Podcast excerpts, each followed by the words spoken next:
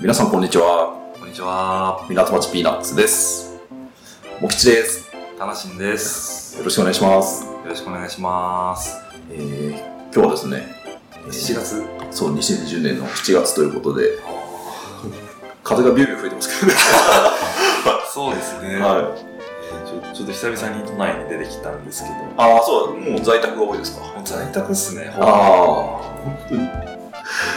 田無さん、そうですよね。在宅の仕事が多いですか。もうはほぼ100%。い。いや、まあ100は嘘ですけど、はい。まあ80ぐらい。80ぐらい、90ぐらい。ああ、いいですね。でもそれで完結するなら本当いいですよね。うん。はい、改めてこの外に出る意味お客さんに会う意味みたいのを考えさせられる、うん今日この頃でございますけどだって今あのね、あの、キャバクラとかもリモートになってるじゃないですか。本当ですかあでそれがちょっと問題になってるんですけど、あは要は、ズームでね、ついなはいあの入ったら、はいまあ、女の子のドレス姿で、はいはいはいはい待っているわけなんですけど、はいはいはいで1時間5000円とか、はいなんかそれぐらいのおおはい料金価格らしい料金体系らしいですけど、はいはうんなんかズームだからこそやっぱりその触れないから、いはいうんうんうんうん肌とか触れ合いじゃないじゃないですかはいまあまあそう ですだからある程度ありますからねそうちょっとこう、その肩紐を取ってよとかっておおそんな感じになっちゃいますまあかそういうこう注文がね来てしまったりとかねあそれはちょっと問題ですねそうそうそうはなんかこうズボンを脱ぎ始めたりとかいねおじおおさんがね1対1なんですかね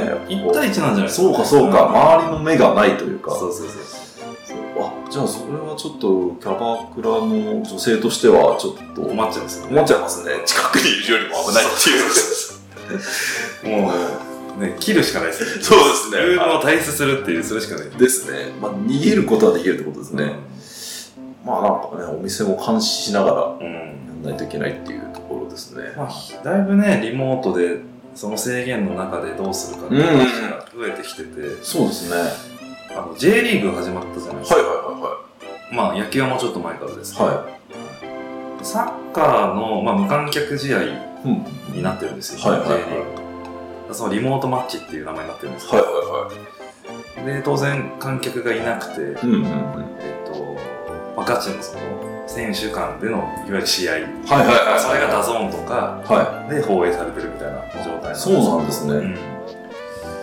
んまあそれどうなのかなと思ってたんですけど、はいまあ、サッカー好きの観点からすると、はいまあ結構それはそれで面白くて、ああそうですかはあの要は選手間のすごいこう掛け声とかいね、はいはいはいはあとはゴールポストにボールが当たった時のはい生々しい音みたいな、いガインみたいなめっちゃ音がする みたいなこうああすごいですねライブですね監督からの指示とか、はいそういうのって普段あの観客の声援ファンからの声援が聞こえないじゃないで聞すかこえないですね。はだからそういうなんか結構なんかクロードとかプロプロプロ観客目線で考えるい。とはい。それはそれで結構面白いみたいなあ、確かにそうですよね。そうそうそうそうだから代表戦とか見てると、指示とか聞こえてるのかな全然聞こえてないし選手も正直やっぱ判断鈍ってますよね多そう分あ、そうなんですね。ああ。やっぱり観客がいないと、もう観客が、あ、監督が声出せば聞こえるっていう。そうそうそうそうあ、そうですよね。そんな感じなんですね。いや絶対その方がいいと思うんですよね、スポーツとしては。うんはでい。、はまあ、ただその観客との距離とか、い観客がやっぱ見てるから頑張れるみたいな、はいそういうモチベートもあるじゃないい。ですかそうですね。はでそれどうすんのかってことで今そのプレミアイングランドのプレミアリーグとか、はいはいえっと、スペインえリーガ・エスパニョーラとかああいうので、実施実験されてるというか実施されてるのい。は、はめちゃめちゃワイドモニターを、はいあの会場の中に持ち込んで、はいはいそこにズームとかをつないでい。ああ。お超でい。かいからはいはいはいあ。たかもその観客がこういるようかのような、あ、もう顔が出てた、そうです顔がめっちゃ出ちゃうみたいなもうスーパーでかいやつが出てあるわけですよ、これだから。もう、でも技術、そうかそうそうそうそうできるってことなんですね。あでもそれは確かに面白いかうんうんなと思って、そうすると、ソーシャルディスタンスも稼げるし、そうそうそう観客の観客もいるっていうねそうですそういう見られてるんだぞっていう。感覚になるじゃないですか。はい。確かにそうですね。なんか、いや、プロ野球も聞いまあ、見てると、見てると、あ、意外とやじってんだな、みたいな。はいはいプロ野球選手でも、はい。草野球見てるみたいな感覚になってくる。はい。ですよね。だから、今までは聞こえなかった部分が聞こ聞き取れたりとか、ですね。そういう意味ですごい面白いはなと思って。い。だから、アメフトの中継とか見てると、前で、なんかこうなる前なんですけど、審判にマイクがついてるんですよね、アメフトって。はいはいはいそうするとなんかすごいなんか、もうアメフトの審判ってすごいプライド持ってやってるみたいなんで、こうなんか、審判のジャッジメントに対するなんか、各局の反応みたいなのが結構あー、はいはい、ラグビーもそうでしたよね。あ、そう、あ、声聞こえましたね。はあのやっぱラグビーの中い。で、うん。えー、と一番その権限を持ってるのは審判だみたはいいなはいはいは審判の言うことはかなりこう絶対的なものでい。なるほど、なるほど。それに対してはすごいリスペクトが選手もあるみたいな、うーん。だから実際 J リーグとかねサッカーでこうすごいこう審判に詰めたりとかするじゃないしですかますしまあすれ。が何なのかっていうふうにあ批判をするようなコメントもやっぱあったりとかして、あ、あそうなんですね。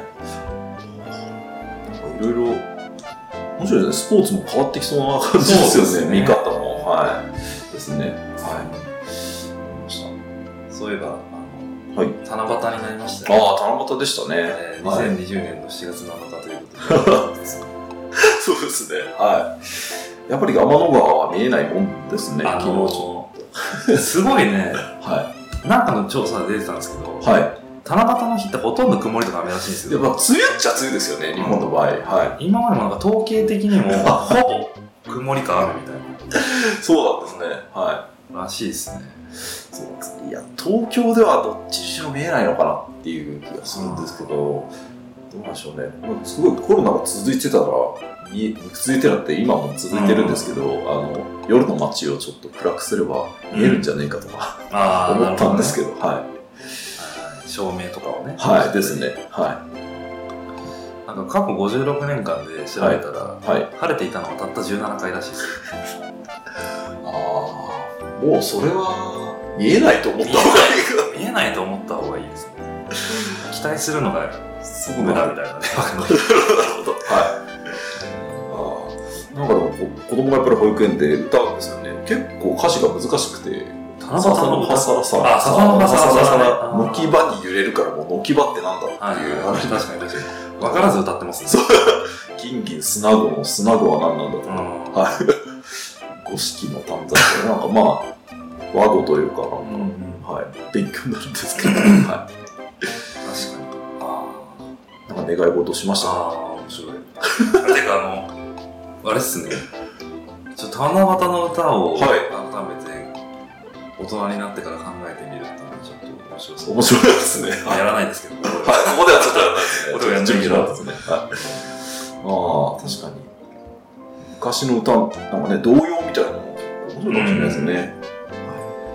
いや、七夕は、あ、なんか食べました願いなん事。か食べるんでしたあ、願い事。願い事は、まあもうでも家族が、あ、家族が。昨日ここに、あの、嫁と、僕らの願い事は何でしょうかって言ってたら、もうみんなが健康でいればいいんじゃないっていうのは、うん確かにそうですね。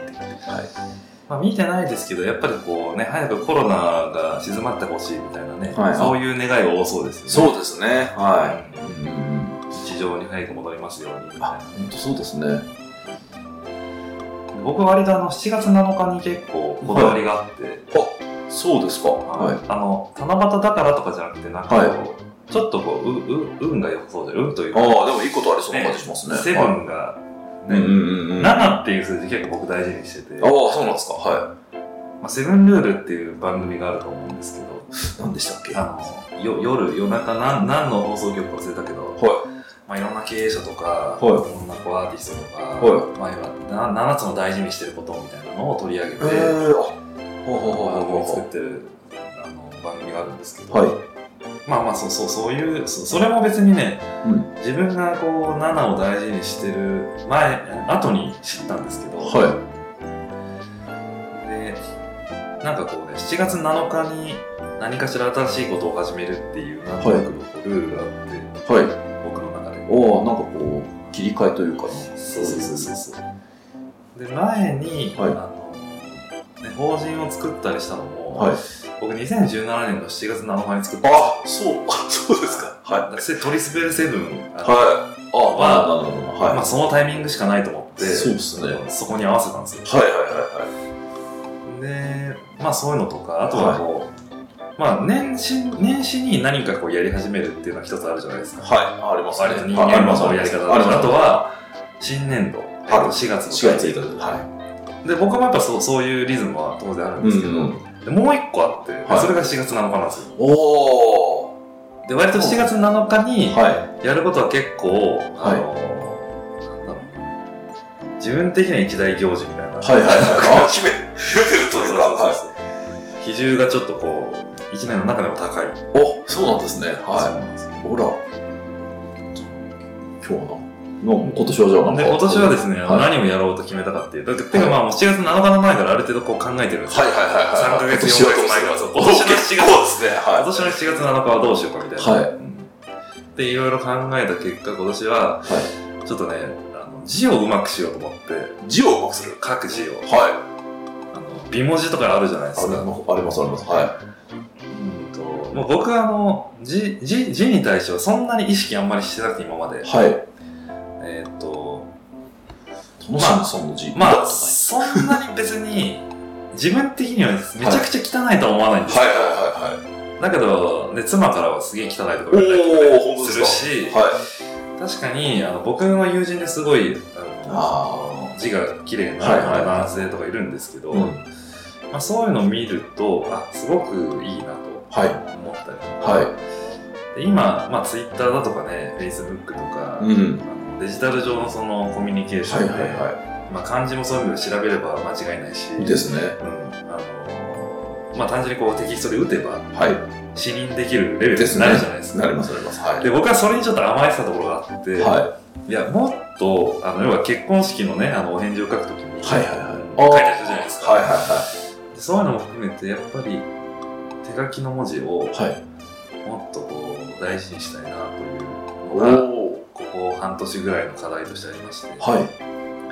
じゃあそれをやっていこうと。おお。やっぱ字は人を表すって言いますからね。はい。うん。なんかね年賀状とか、は中谷美紀さんとかすごい書くんですよね。ああそうなんお手ですか紙がすごいみたいへで、ーはい。い。そうそう筆で。どどういどうやろうみたいなのあるんですかあ、えっとね、一応いろいろな、まずは、その、ガイドラインになりそうな教科書とかを、はい。 3冊4冊ぐらい買ったんですおよ。お、 買ったんすね。もはう、もう、もうとっくに買ってます。い。はい。あ、そそれれを。を、はい。あの見ながら、は毎日一応こおお。はいはいはうで今まあやり始めたばっかなんで、はいまだ、えっと、全然下手なんですけど、はえっと気づきとしてはですね、はいやっぱりこう手ペンとかの持ち方がまず間い違はい。ってるおお。なるほど。は日本人特有のペンの持ち方がやっぱ、ね、5種類ぐらいあるらしくてい。お、そうなんですいかわ。ゆるねペンのプロからすると、は文字のプロからするとはで僕はもうそれの中の一つに当てはまってたんですよはいはいはいあ確かにこれだとなんかブレブレしちゃってあなんか綺麗な字書けなそうだなっていうのはなんとなく分かってきて、い。はいはいはで本当はこう持つみたいなのがい。おお。まあ書いてあったりとか、はいまあいろいろこうポイントがあるわけですよ、はい。でちゃんと止めると跳ねるをねあのしっかりやるとかはあとはその文字全体の重心をちゃんとこう右に持たす右下に持たせるとかねい。重心を重心を右下に持たせるんですかとかなんかそういういろいろこうポイントがあるんです あ、そようなんでですか。そういうのの、はまあ、複合体として字があるっていうい。おー。のが最近ちょっと勉強してるところでしたおー、すごい。毎日欠かさず、はまあ、10分から15分ぐらいですけど、やおー。はるようにしてますね、今。い。でもなんか精神的にも良さそうですね。その字を書く時間を持そうっつとすねいう。はうん、なんか、集中するタイミングにもなりますし、い。はい。だけどやっぱうまくいかないですよ、なかなかね。あー。あ何ペンで書いてるんですかボールえペーっン。と、ボールペンです。ボールペンでいいんですかはい。ボールペンまでいろいろ調べま くって、一番自分にフィットするようなあー。はもの。いはで結構僕、そのペン、書きやすいペンとか結構いろいろ試すいはい。はいあはの人だったんで、もといもはい。うと。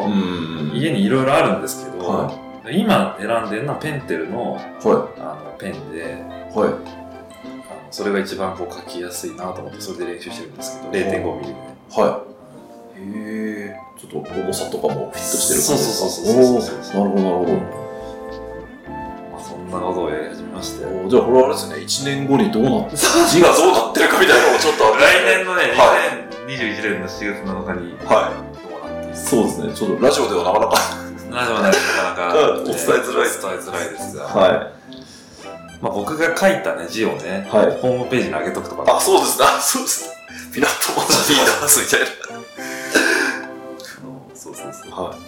ペンなんで筆とかではない。そうですね、はいまあ結局、日常、有用性を考えた時にはいペンが多いじゃないですか。うんうんうん筆とか持つことあんまないし、そうですね。ペンでうまい字、まあいいなって思う字を書けるようにする。い。はい。そうそうそう。ペンっていうのね、エナージェルってやつかな、確か、はそういうのがあるんですけど、はい。それを今使ってます。そうなんですね。う字がうまいとかっこいいですよね。んなんかもううんなんか私のイメージ、女性ってなんでこうあんなみんな字が綺麗なんか上手ですよねなんでなんですかね。なんか性格が出るんですかねわ。かんないけど、みんな練習するのか別に、はいあの練習する機会ないじゃないですか。ないですね。はなんか、いわゆる、学、えーと日本の教育プログラムの中に、ちゃんと美しい字を書くっていうのって、あんまりちゃんと実装さい。れてなないいでです。すね。まあ、中字の授業はありましたけどね。はい。真面目にやらないし。うはんい。なんていうんですかね。なんでそれも思いでますすかね。女性綺麗ですよ。そういう綺麗ですね。なんかこう、無駄がないですよね。はい。まあ、ご本人で言う、あんまり上手くないって言いながら、なんかこう、綺麗な字書かれる方多いんで、うんはい。なんかあるのかなと思っちゃいますけどね。男性は、まあ、下手で私しもょ。含めて下手な人は下手ですもんね。はだけど、上手な人もいる。い。上手な人は上手ですね。なんか、その辺をね、ちょっと科学しようと思います。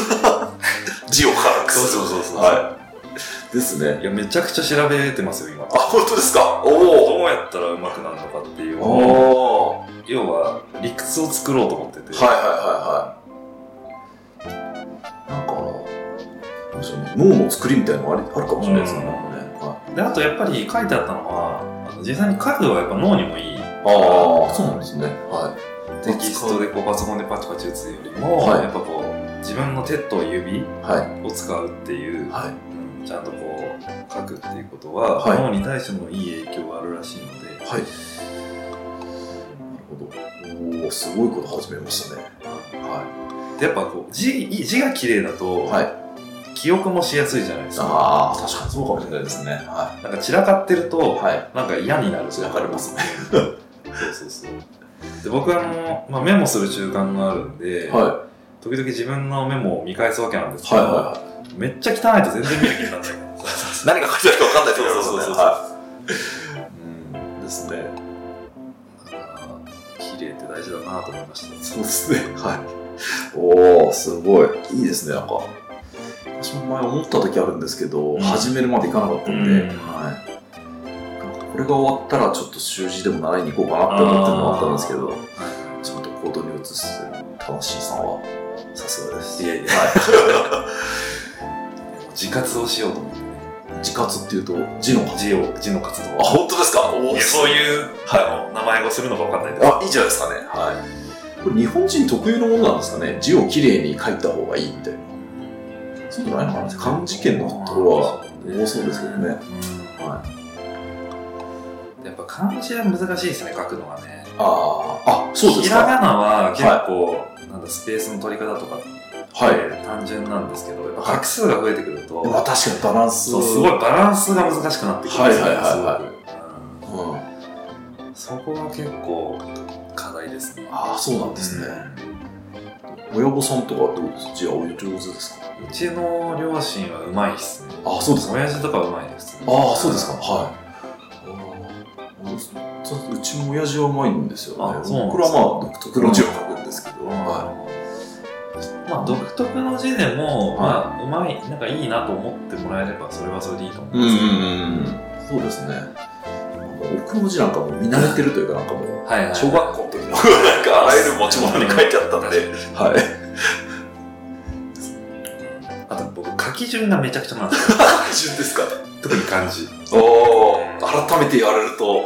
めちゃくちゃなんですよ、まあ、それはまあ妻からもよく言われるんですけどあ、そうですか。そんな、 なんか、字を見せる何。何それみたいな奥様お上手なんですか結構上手あ、そうなんですか。はい。へえ。な、 基準めちゃくちゃ。まあねあのあんま意識してないから確かあ、まあ、確かにそうですね。はに全然意識してるなとい。はい。なんかあれですか、最近気づいた、すごい書き順みたいなのありました。これこうなんだ。あーえーっなんか右と左が、なんだろうな。まあ、なんか、書き順通りに書いた方が綺麗に書けるんだよ。だと思いますよ。あの、要はこう、ペンが、ペンの動きをこう意識して書き順が作られてるじゃないですか。そうなんですかね。あの、まあ、まっすぐの棒線を書いて、はいそのままのペンの流れで点を打つみたいな、あうんあ、あ、そうなんですか。そうはいそういう、うん例えばこう、なんだろうちょっと例が出てこない。はいああ、でもその書き順通りに書きなさいよという。そうそうそうそう。はい。そうなんですよ。すごい。いいですね。面白いですね。まあまあ、そんなことをですね、やってますわ。はい。いい。毎年七夕でそういうのがあると、そう。いいですね。はいうんはいまあ、ちなみにね、なんか最近知ったのは、あの七夕であの願い事書くじゃないですか。は利き手じゃない方で書いた方がいいらしいです。いはい。私、右手右利きだから左利きでそうそというそれ、説という一説がある。その方が願い事が叶う。本当ですか。それはなんか、根拠どうこうというより 根拠どうこうというよりあの昔ながらのそのあ言い伝え、そうなんですか。ええ結構大変だな。でこんなこと言っちゃうと右手で書いちゃったって人にははいなんて言ったらいいかわかんないんですけそうど、ですね右手で書いちゃった人にはね。 そうですね。はい。なんか小学校6年の時に私、衝撃を受けたのがあって、なんかまあ、みんなこう、くだらないこと書いてるんで、サッカーのなんか、はいまあーサッカーの夢を書いてるそうなんですね。はい。あの、まあ、あの、鉛筆しか使えなかったんで、授業で、うんシャーペンを使えるようにしたいみたいな、うんしてくださいみたいな 書いてあったんですけど、なんかあの、学級委員の女の子が、みんなに優しくできますようにって書いてあって、はあ、すごいこと書くのだなと思 って、意識高すぎちゃう。感動した。同学年の。そう、同学年も同じクラスの。はい。あ、すごい。こんなこと書く人いるんだなと思って。は それはどうなんい。ですかそうなんです。本心なのか、本州なんかアさ、ピールなのか。はうんい。すごいな。もうなんか一覧会上にいるなと思いましたね。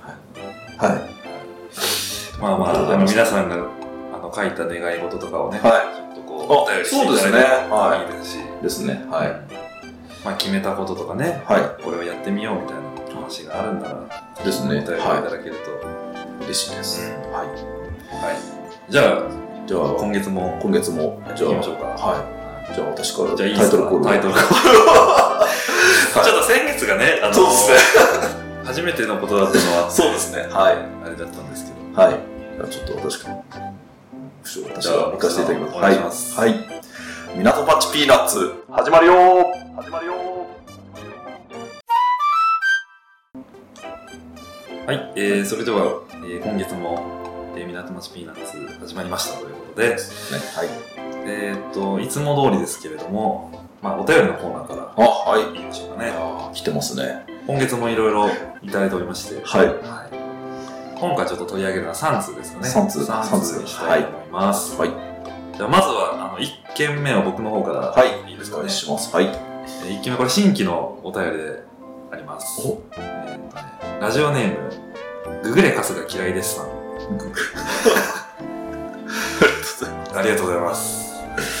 えっと、最近読んだユニクロの話にめちゃくちゃ感動しましたって URL が付けあ、られはい。ているお便りですね、これね。はい。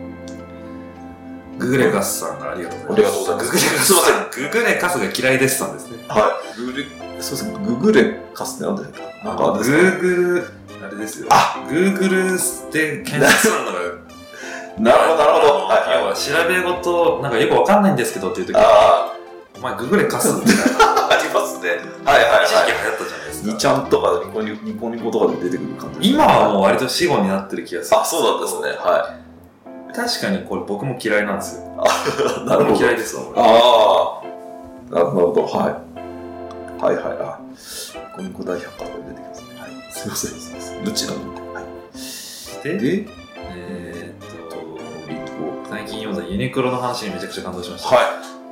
これ読みましたか読みました。これいい話ですね。これね、あのはいめちゃめちゃバズってたんですよ。読ん、ちょっとお便りいただくまでちょっと私うんも分からなかったんですけど、はい、ね僕バツってました。めちゃくちゃバズってて、はい。はいまあツイッターでもそうだし、ツイッターのトレンド入りしてましたからはい。あ、そうですか。はね。で、ヤフーとかにも取り上げられてたし。。はい相当読まれてるこれは、うんうんうんうんうんうんまあ、ノートっていうね、あの、はいうんもの書きのプラットフォームで上げられている記事なんですけど、はいこれね、うんこれ確かに感動しました、僕うんうんすごくエモいですよね。エモいですねエモいですねははいエモいですねんないけど。はこのね、作者というか著者、著者の方はいはがい島田、いまた島田彩さんっていう人なのかな、はいなかなか文才がありますね、これ人はねああこのでもすごいアドバイスも素晴らしいですねはまあ、何かというと、はいこれはその学生の R 君といううん架空,、架空の人なのか、または実際の人ですよいね、は R 君という、まあ、仮名の人に対して、はいうんまあ、ユニクロにこうバイトの応募をしようというんううん思うんうんんだけれども、その志望動機って何なのみたいな話の中から、は実は本来思っていた志望動機じゃないいうん志望動機をこう探り当てる、はいはいはいはいはいはい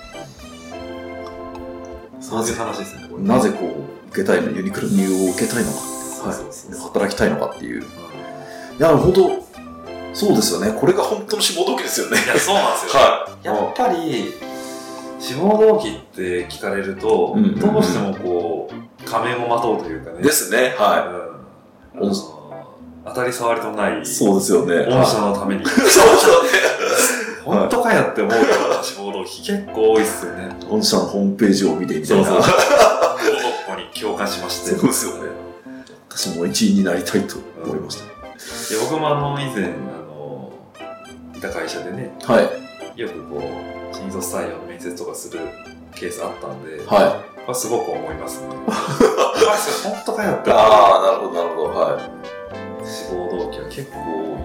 は多いぶっちゃけていった方が通じるのかもしれないですよねい。いやー、今はまさにそうなんじゃないですか。はいうんい。昔はね、やっぱその、高度経済成長期の時とはかいよくわかんないけど、うんうんうんあの、どれだけこう、会社にね、あの、忠誠心を持ってうんもらえるかみたいなところが、もしかしたら志望動機だったかもしれない。はいはいはい志望動機としては強かったかもしれないけど、うんはいまあ今そうじゃないですからね。そうですねうん何をやりたいのか一緒にこう働きたいかって、ねうんうんうんうん採用とかだと本当に思ってもらえるかっていうのが大事だからそうですねこの人と一緒に働きたいかどうかっていうところですね本心でお前本当そう思ってるのかって結構大事じゃないですかはいですねこれなんかははいねまあもうバズってるから読んだ人が多いという前提でネタ明かしをする最終的にその R 君がねはい履歴書に書いた、はいえー、と志望動機っていうのははい自分を変えたい人の最初の一着探しを手伝いたい そうですね。はい。ですね。素晴らしいですね。で、この後がすごい面白いと思ったんですけど、第50回宣伝会議賞コピー部門の受賞作品かと思ったんで、はい。どうですか、イクラさん、これポスターにしませんかいや、本当に。いやコピーになりますよねそうですね。はい。素晴らしい。はい。たった30分。いやこういうねスキルがある人はすごい大事あのちゃんうとん本質的な部分を引き当ててあげるというか、リードして作ってあげるみたいな、い、世の中的なスキルの話で言うとコーチングとか、はそういうことになるのかもしれないでうんすうけんうんど、すごい上手ですようねん。ですね。はい。なんかこう、ちょっと待ってとか、沢田に埋めたとこのトマトみたいな。これはなんか、まあ、あっと前の記事を読みたいなと思います。はいはいはい。はもうなんか本い、あとやっぱタイトルがいいですね当、えっ、と、この記事の記事の今今週末末の日曜日ユニクロで白 T を買って泣くってい うですね。はってなるんですけでどすね。はい。なんか世界の中心で愛を叫ぶ的 なですね。ユニクロで白 T 買って泣く って。何があったのって本当ですね。はい。タイトル大事だなとあ、は思本う当ですね。はい。引きつけますうね。ん面白い。いやいやいや、非常にいい。最近読んだ中で、確かに僕も感動しました。うんうんうんうんうん。これあれですね、だから、グレカスが嫌いですさんは、はい。先月出したそのお題に投稿してくれたってことなのかな。おお。お題で出したじゃないですか、その最近4つぐらい出して、そのうちに最近感動したことそうだ。そうそうそうそういうそこうでとすだねったのあ、そうですね。うんはありがとうごい。ざいますありがとうございます。いいですねいいですね。起きてますね。はい。最近感動したことねああ、いや確かはに最い。近感動したことだわこれですね。は結構な数が感動したと思うこれはい。ですね世のは中の人がい。はねい。あ、そうですね。アンサーですね、こありがとうございれは。ありがますとうございこんなま感じでね、ぜひお題に対していただきたいですね。す。そうですね。ちょっとあの、 ラジオネームに、あれですね。ラジオネームがいいですね。ラジオネーム 漆器って書いてある。に妙があります。はい。はい。グレがする嫌いです。はい。ありがとうございます。じゃあ、次のお便り。次のお題いきましょう。はい。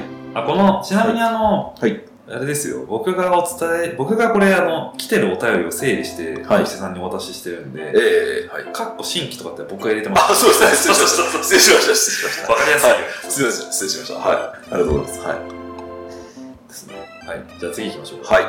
えー、じゃあ、何つ目。ラジオネーム。えーお、お自己物件探し中さんからいただきました。ありがとうございます。毎度毎度、ありがとうございます。本当にはい毎度毎度ありがとうごあざいりますが。とうございます。えこんにちは、びっくりマークと。はいえー前回もメール読んでいただきありがとうございました。声を出してストレス発散はその通りだなと思いました。私は剣道をやっていたのですが、剣道はすごく声を出すので、もしかしたら武士は自然と発散できてたなたのかもしれませんね。あと元気に挨拶するというのも意外と発散になってるのかかもと思いました。一日の始まりに挨拶することは、もしかしたらメンタル上にも良いように作用しているのかもしれません。うん。そんなことを考える機会をくれる港町ピーナッツは私にとって癒しとためになる情報を絶妙なバランスで提供してくれるラジオです。お菓子に例えると甘さの癒しと健康的な要素があるチョコレート効果72%です。笑い。おおー ありがとうございます。自己物件佐々木さん、ありがとうごあざいりが。ますとうございます。すごい、相変わらず、はがき職人ですね。ですね、はい。もう本当、もう自己物件探し中さんも本当に文文章が読みやすいと上上手ですね。そうですね。はいそうですね。そうか、前回の、はい前回も取り上げさせていただいて、そうですねの時に、はい。まあ、衝動的な、衝動的に何かを言いたくなってしまった時あに、どうしたらいいですか的 なね、は話だったと思うんですけどい。、ですよね。はい。その時に話してたのが、はいあれですよね、は駆け込んで、大声出して、はそのい。 そうですね。電話ボックスみたいなの作ったらど うそうですね。はい。わかりましそういう話をしたと思うんですけど、た。はあの、剣道をやられてたんですねい。。すごいですね。あー剣道は出しますね。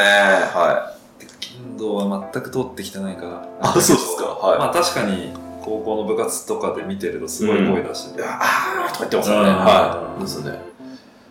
私もバスケ部だ、中学でバスケ部で、はい隣の剣道部はすごい声出してましたね。うんは。い。もはや規制と言ってうもいいんぐらいの。はい。確かにね。あれはストレス発散がそうですね。はストレス発散になるし、しかもなんかこう相手の面を打ったり、あですね動画を打ったりするわけじゃないですか。い。ですね。あれは確かに、メンタル的にいい作用あった、あるかもしれないですね。ですね。 本当ですね。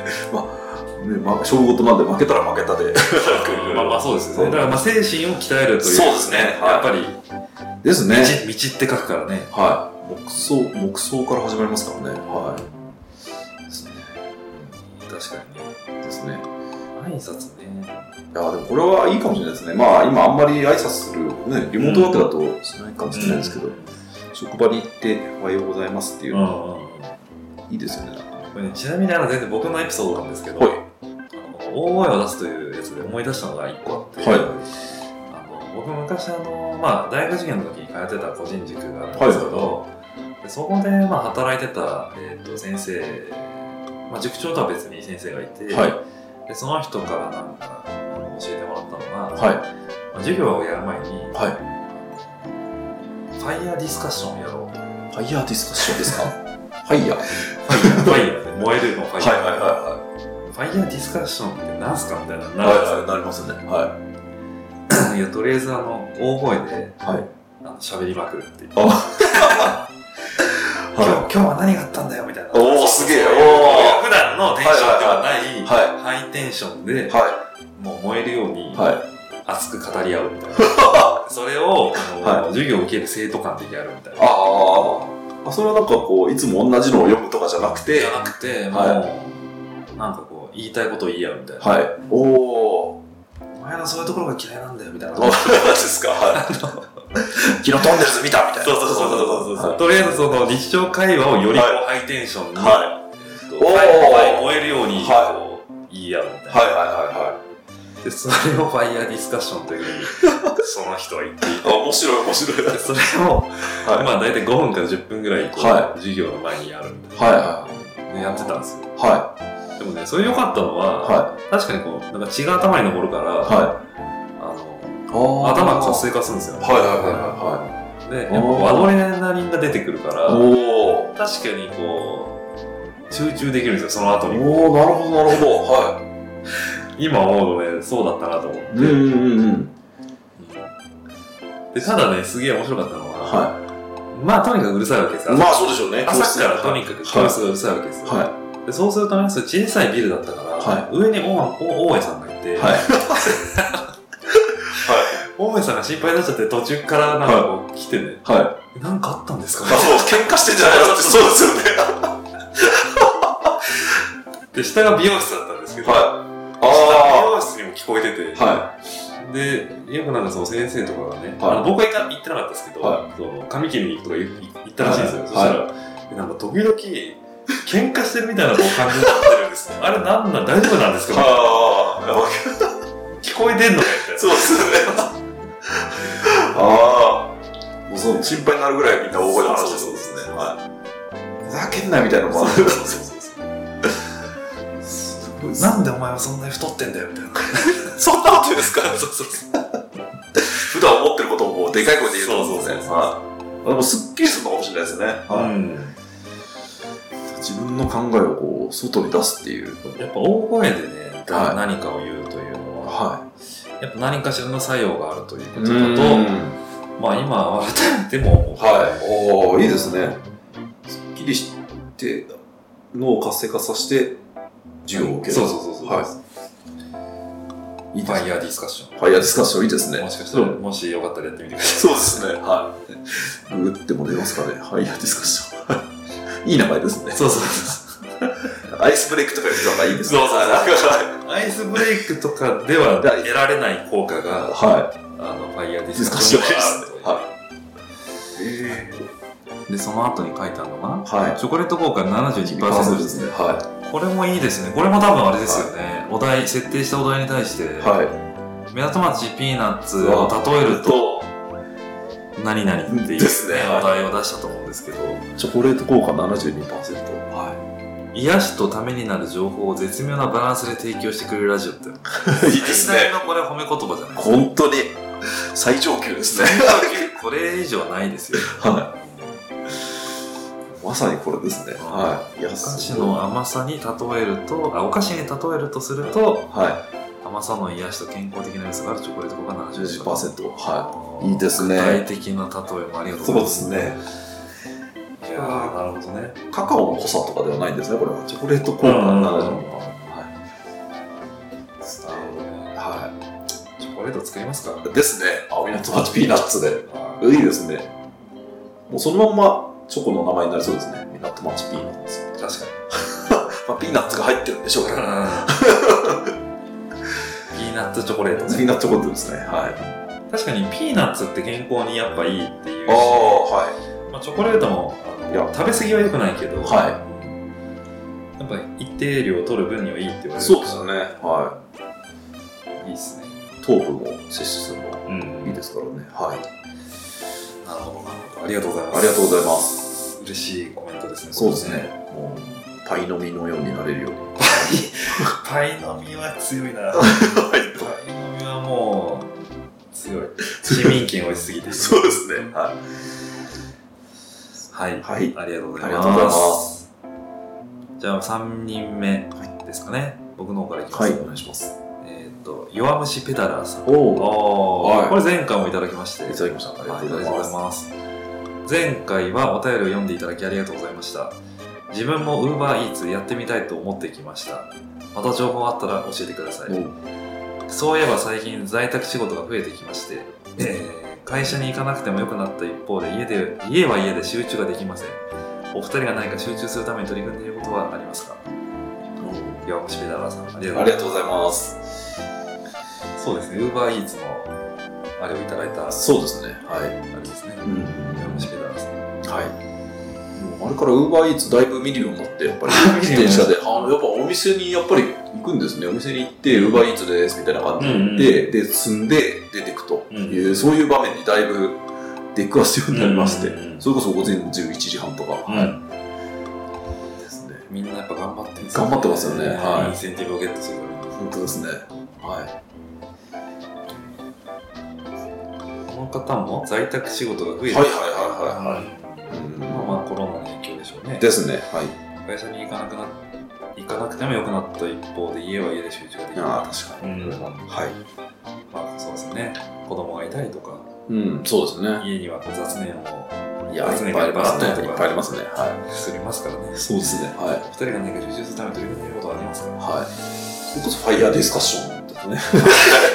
いやですかに一人じゃできできないですね。は一人じゃできないから難しいんですけど、い。はい。なんかありますかス今も吉さんどうですかえっ、と家でもやってます今ですね、ほぼ出てます出るようになっちゃいましたね。あはい。ですね。うん一通りストレッチした後でやるとうんなんかすっきりする感じしますけどね。ああーの筋を伸ばすとか、はい、腕はいとはいか。ははいい。はい。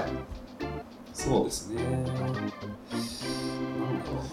楽しいさんどうですか僕、まあそうですね。先ほど言った、まあ、字を書くとかも、ああ。ちょっと集中力を高めてから、はい。あ取りかけ、取りかかるというか、はいうん今つながってる気はしますけどね。うん。いつやるとは決めてるんですかあ朝です。朝です朝か起きて仕事する前にはい。やられてはいはであの、そもそもやっぱ集中力って、はい人間24時間ありますけど、いはい。はい。そのうちのやっぱ4時間か3時間しかないっていう説がやっぱああっあ、てそうなんですよね。はそんなにあるもんじゃないんですい。よ、んその限られた資源をはい。どこに投入するかっていうのは結構考えなきゃいけないところだと思ってて、うんうんで僕はなるべく午前中にしてるんですよねそれうをん。なるほど、なるほど。はいは朝だから8時から12時の間に、はい一番重要な仕事を持ってくるい。はいはいはいはい。うん。例えば企画をしたりとか考はいえたりとか、はい。することを午前中にやる、はい打ち合わせとか、はまあなるべく午前中に入れないようにしてるんですよあ、そうなんですね。はい。なるほど、なるほど。話したりとか、いそういうので結構あんまその集中力、まあ、集中した方がいいんだけど、まああ、そうですね。あはのそれよりはプライオリティ低いと思っててい。そうですね。うん。であとメール返したりとか、はあのまあ、事事務的な作業とかはそういうのも全部夜とかに、まあ、夕方とかに回しちゃいますねい。はい。ああ、なるほど。だから文章を書いたりとかい。うんうんうん。集中して何かやりたいことっていうのは全部午前中に持ってきちゃってなるほど、なるほど。でその間にやっちゃうあーやっぱ午前中がやっぱ集中するのにはいい。のかな分かんないですそれははいい、でもそんな感じしますよね。うんでやっぱりあの一番起きた時がエネルギッシュなわけじゃないですか、はい、まあそうですね。はでそれがだんだんだんだんこう、い。す使い果たし使ていいく方使いすり減っていくわけじゃないですか、うん、ですね。って考えると単純にやっぱ午前中の方が集中力は、まあ、持ちやすいというか高めやすいというかはですねですね。あとはコーヒーを朝飲む朝飲みますか、うんは白い。湯を飲んで、胃腸を元気にさせた後に、はい。コーヒーを飲む、、はいっぱうんうんうん。いそれはやってます目が覚めますか目が覚めるかでね。コーヒーはやっぱりいいっすねああ。はで飲みすぎはあんま良くないので、はいあの一日一杯みたいなのにしますけど、朝飲むなんかスイッチが入りますよね。あんか。まあ、結構なんかブーストさせる効果というかね、はいうんうんそういうのがやっぱコーヒーにはあるからは集中力を高めるという目的でコーヒーを飲い。はい。なむようにはしてまするほど、なるほど。ホットで飲むんですかホットですね僕おあのアイス飲まなくてほとんどあ、そうなんですかはまあ、それもねなんか左右との関係性もあるんですけど、はいあまりこう冷やしたくないっていうのもあるし、、はいい胃をね胃はい腸を、単純にあのこうホットコーヒーが好きだというい。のもあああ。なんか、ほっとします よね。ります、うん、そうですねいや、本当に。本当に。ほっとっていう。そうそうそうはあとはなんだろうな集中あれさ、タスクシュートとあタスク収納もそうですね、はいそれも集中力につながりますか。ね、あと,、えー、と僕は耳にイヤホンをしたりとかヘッドホンしたりしてはい仕事してるんですけど、はいまあ、無音の時もあるんですが、はいあのなんかね集中力を高めたい時に時々やるのは、はいえーとコフィティビティっていうアプリがありましてコフィティビティ。コフィティビティはコフィティビティあ。へえ。と,、はえーとこのアプリとかあとウェブブラウザでも使えるんですけど、はこれはまあ何かというと,、えーとコーヒーショップにいる時ってい。はい。人って集中しやすいってそういでうすね説がああっりてますね。はでそれは何かというと,、はいえっと気にはならない程度の雑い。音あーまあまあ、周りが、まあ、いる人人がいガヤガる。ヤちょっとしてる雑音、店員さんが、まあ、はいコーヒー作ってたりとか。はそういう方が無音の時よりも集中できるい。はっていうあの、まあ、理屈があっていはいはそれを、えっいとはい。ありますね、コフィティビティ。意識的に作ってくれるんですよそれはあ。その要は雑音を流してくれるはいはコいはいーはい。ヒーショップにいるように感覚になるは雑音を流してくれるアプリなんですよいはそれをポチッと押すといはいはい。はロールロールでルはいープでずっとそのコーヒーショップにおけるガヤガ ヤ感がい。面白い。はい。あ、そう、あ、それいいですね。そはれをね耳にしておくんですい。はい。それ、ね、コーヒー飲みながらそれだったら、そうそそれうでいいかもしれないですね。うんはそれも時々使いますい。おお。まあただこれはあの好き嫌いあると思うし合う合うなと思うのではあの使ってみたらいいかなと思うんですけどはい僕はまあ合う時と合わない時がそれぞれあるい。あー、今日はダメだなっていう。んはまあ気分とかにもよるかもしれないけどい。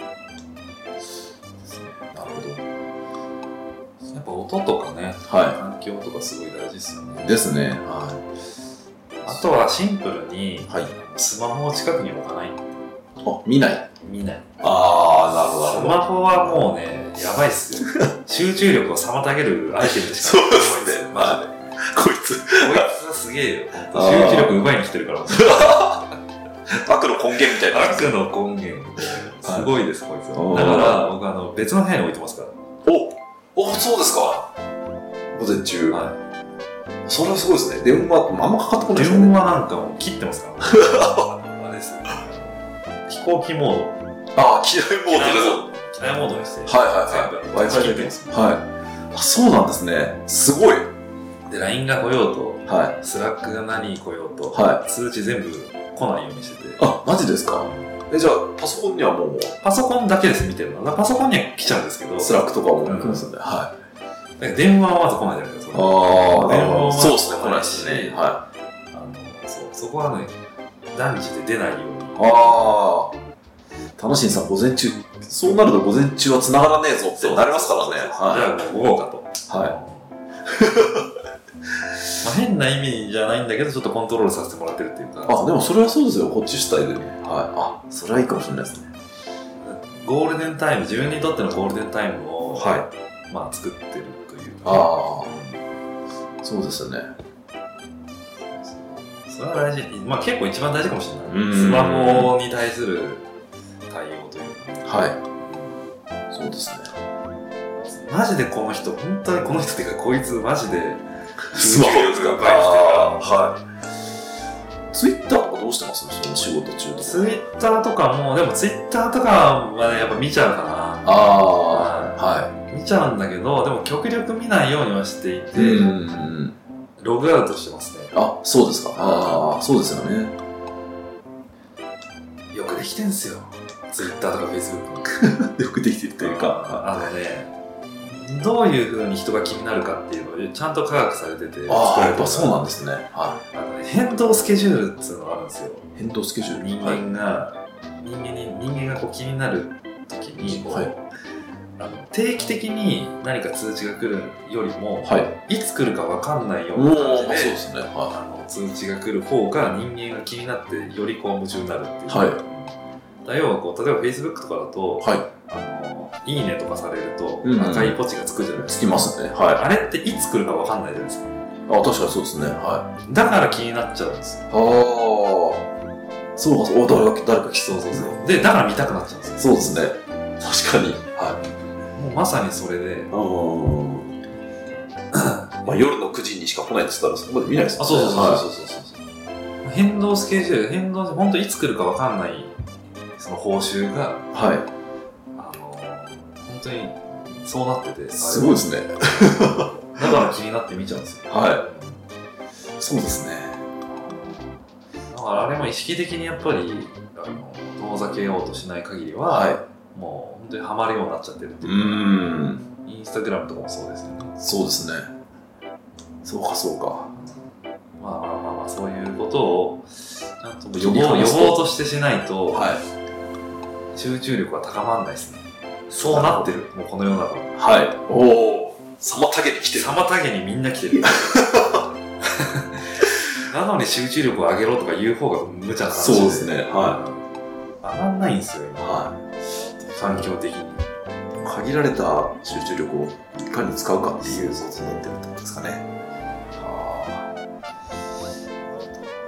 あそんなわけで僕もやっぱ集中力がすごい大事だと思っているのでいかに集中できるいかに集中できる状況を作るかっていうのはやっぱ環境づくりですね大事なのは。はいね、うん。環境とルーティーンというか、はまあ、ルーティーンも広く言うと環境ですけどい。そうですね。そこですねうん。そうですね。もしあれだったらですね、ファイヤーディスカッションとか。ねファイヤーディスカッションもそうやれるといいと思そううんですよねね、ちょっとあれですね、ご家族とかいると大丈 夫ってなっちゃうじゃないですか。うん、発狂しちゃうんですよいきなりそうですねれそうですよね。はい。大丈夫ってなりますよ一人じゃなかなか厳しいですかね。。はいまあ、もしあったら港町ピーナッツを聞くと集中ができるみたいな。ああ、はい確かにはい。そういうそういうの作れたらいいですそうですよね。はいい。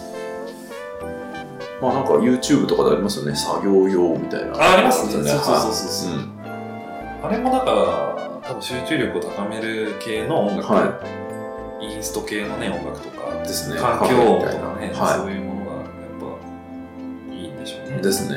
うん。あとは、えっとあんまりやれてないんですが、いあの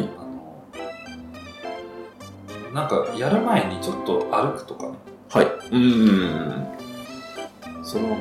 血流を良くする出たやっぱでもそこなんでしょうね。は脳に血流を、まあ、血を流すというい。ええはそれは歩くとやっぱできるらうしいんうん。かはら、うんでそうすると血が回るとやっぱ脳が活性化してい。うんうんうん。記憶もしやすくなりは。集中もできるみたいないちょっとさ、家の周りを散歩そうすそうるみたそいうな。そうそうそうでワンピースのルフィがこうギアセカンドではい。はい。ポンプのようにこう血を巡らすじゃないですかはいはいはい。巡らす巡らすはいはいはあれですよねい。 なるほど、なるこんほな感じのやつど。をは作り上げい。る、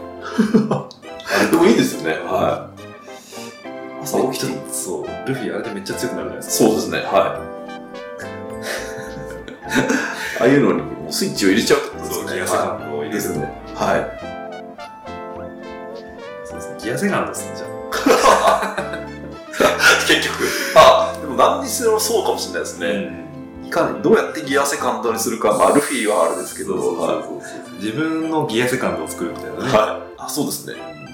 今、ギアがセカンドに入りました。そうそうそう。まあ、ギアサードまで上げられる人もいるんだろうけどはい。ちょっとまあそこはかなり体に負負担担を。をするというか そうです。体に負担をかけるのでそうですね。ギアセカンドはちょうどいいんじゃないかなと思いますはい。なんか、海洋圏みたいな話になってそうそうそうそうそうそうあんまりやりすぎると負担かかるそうですね。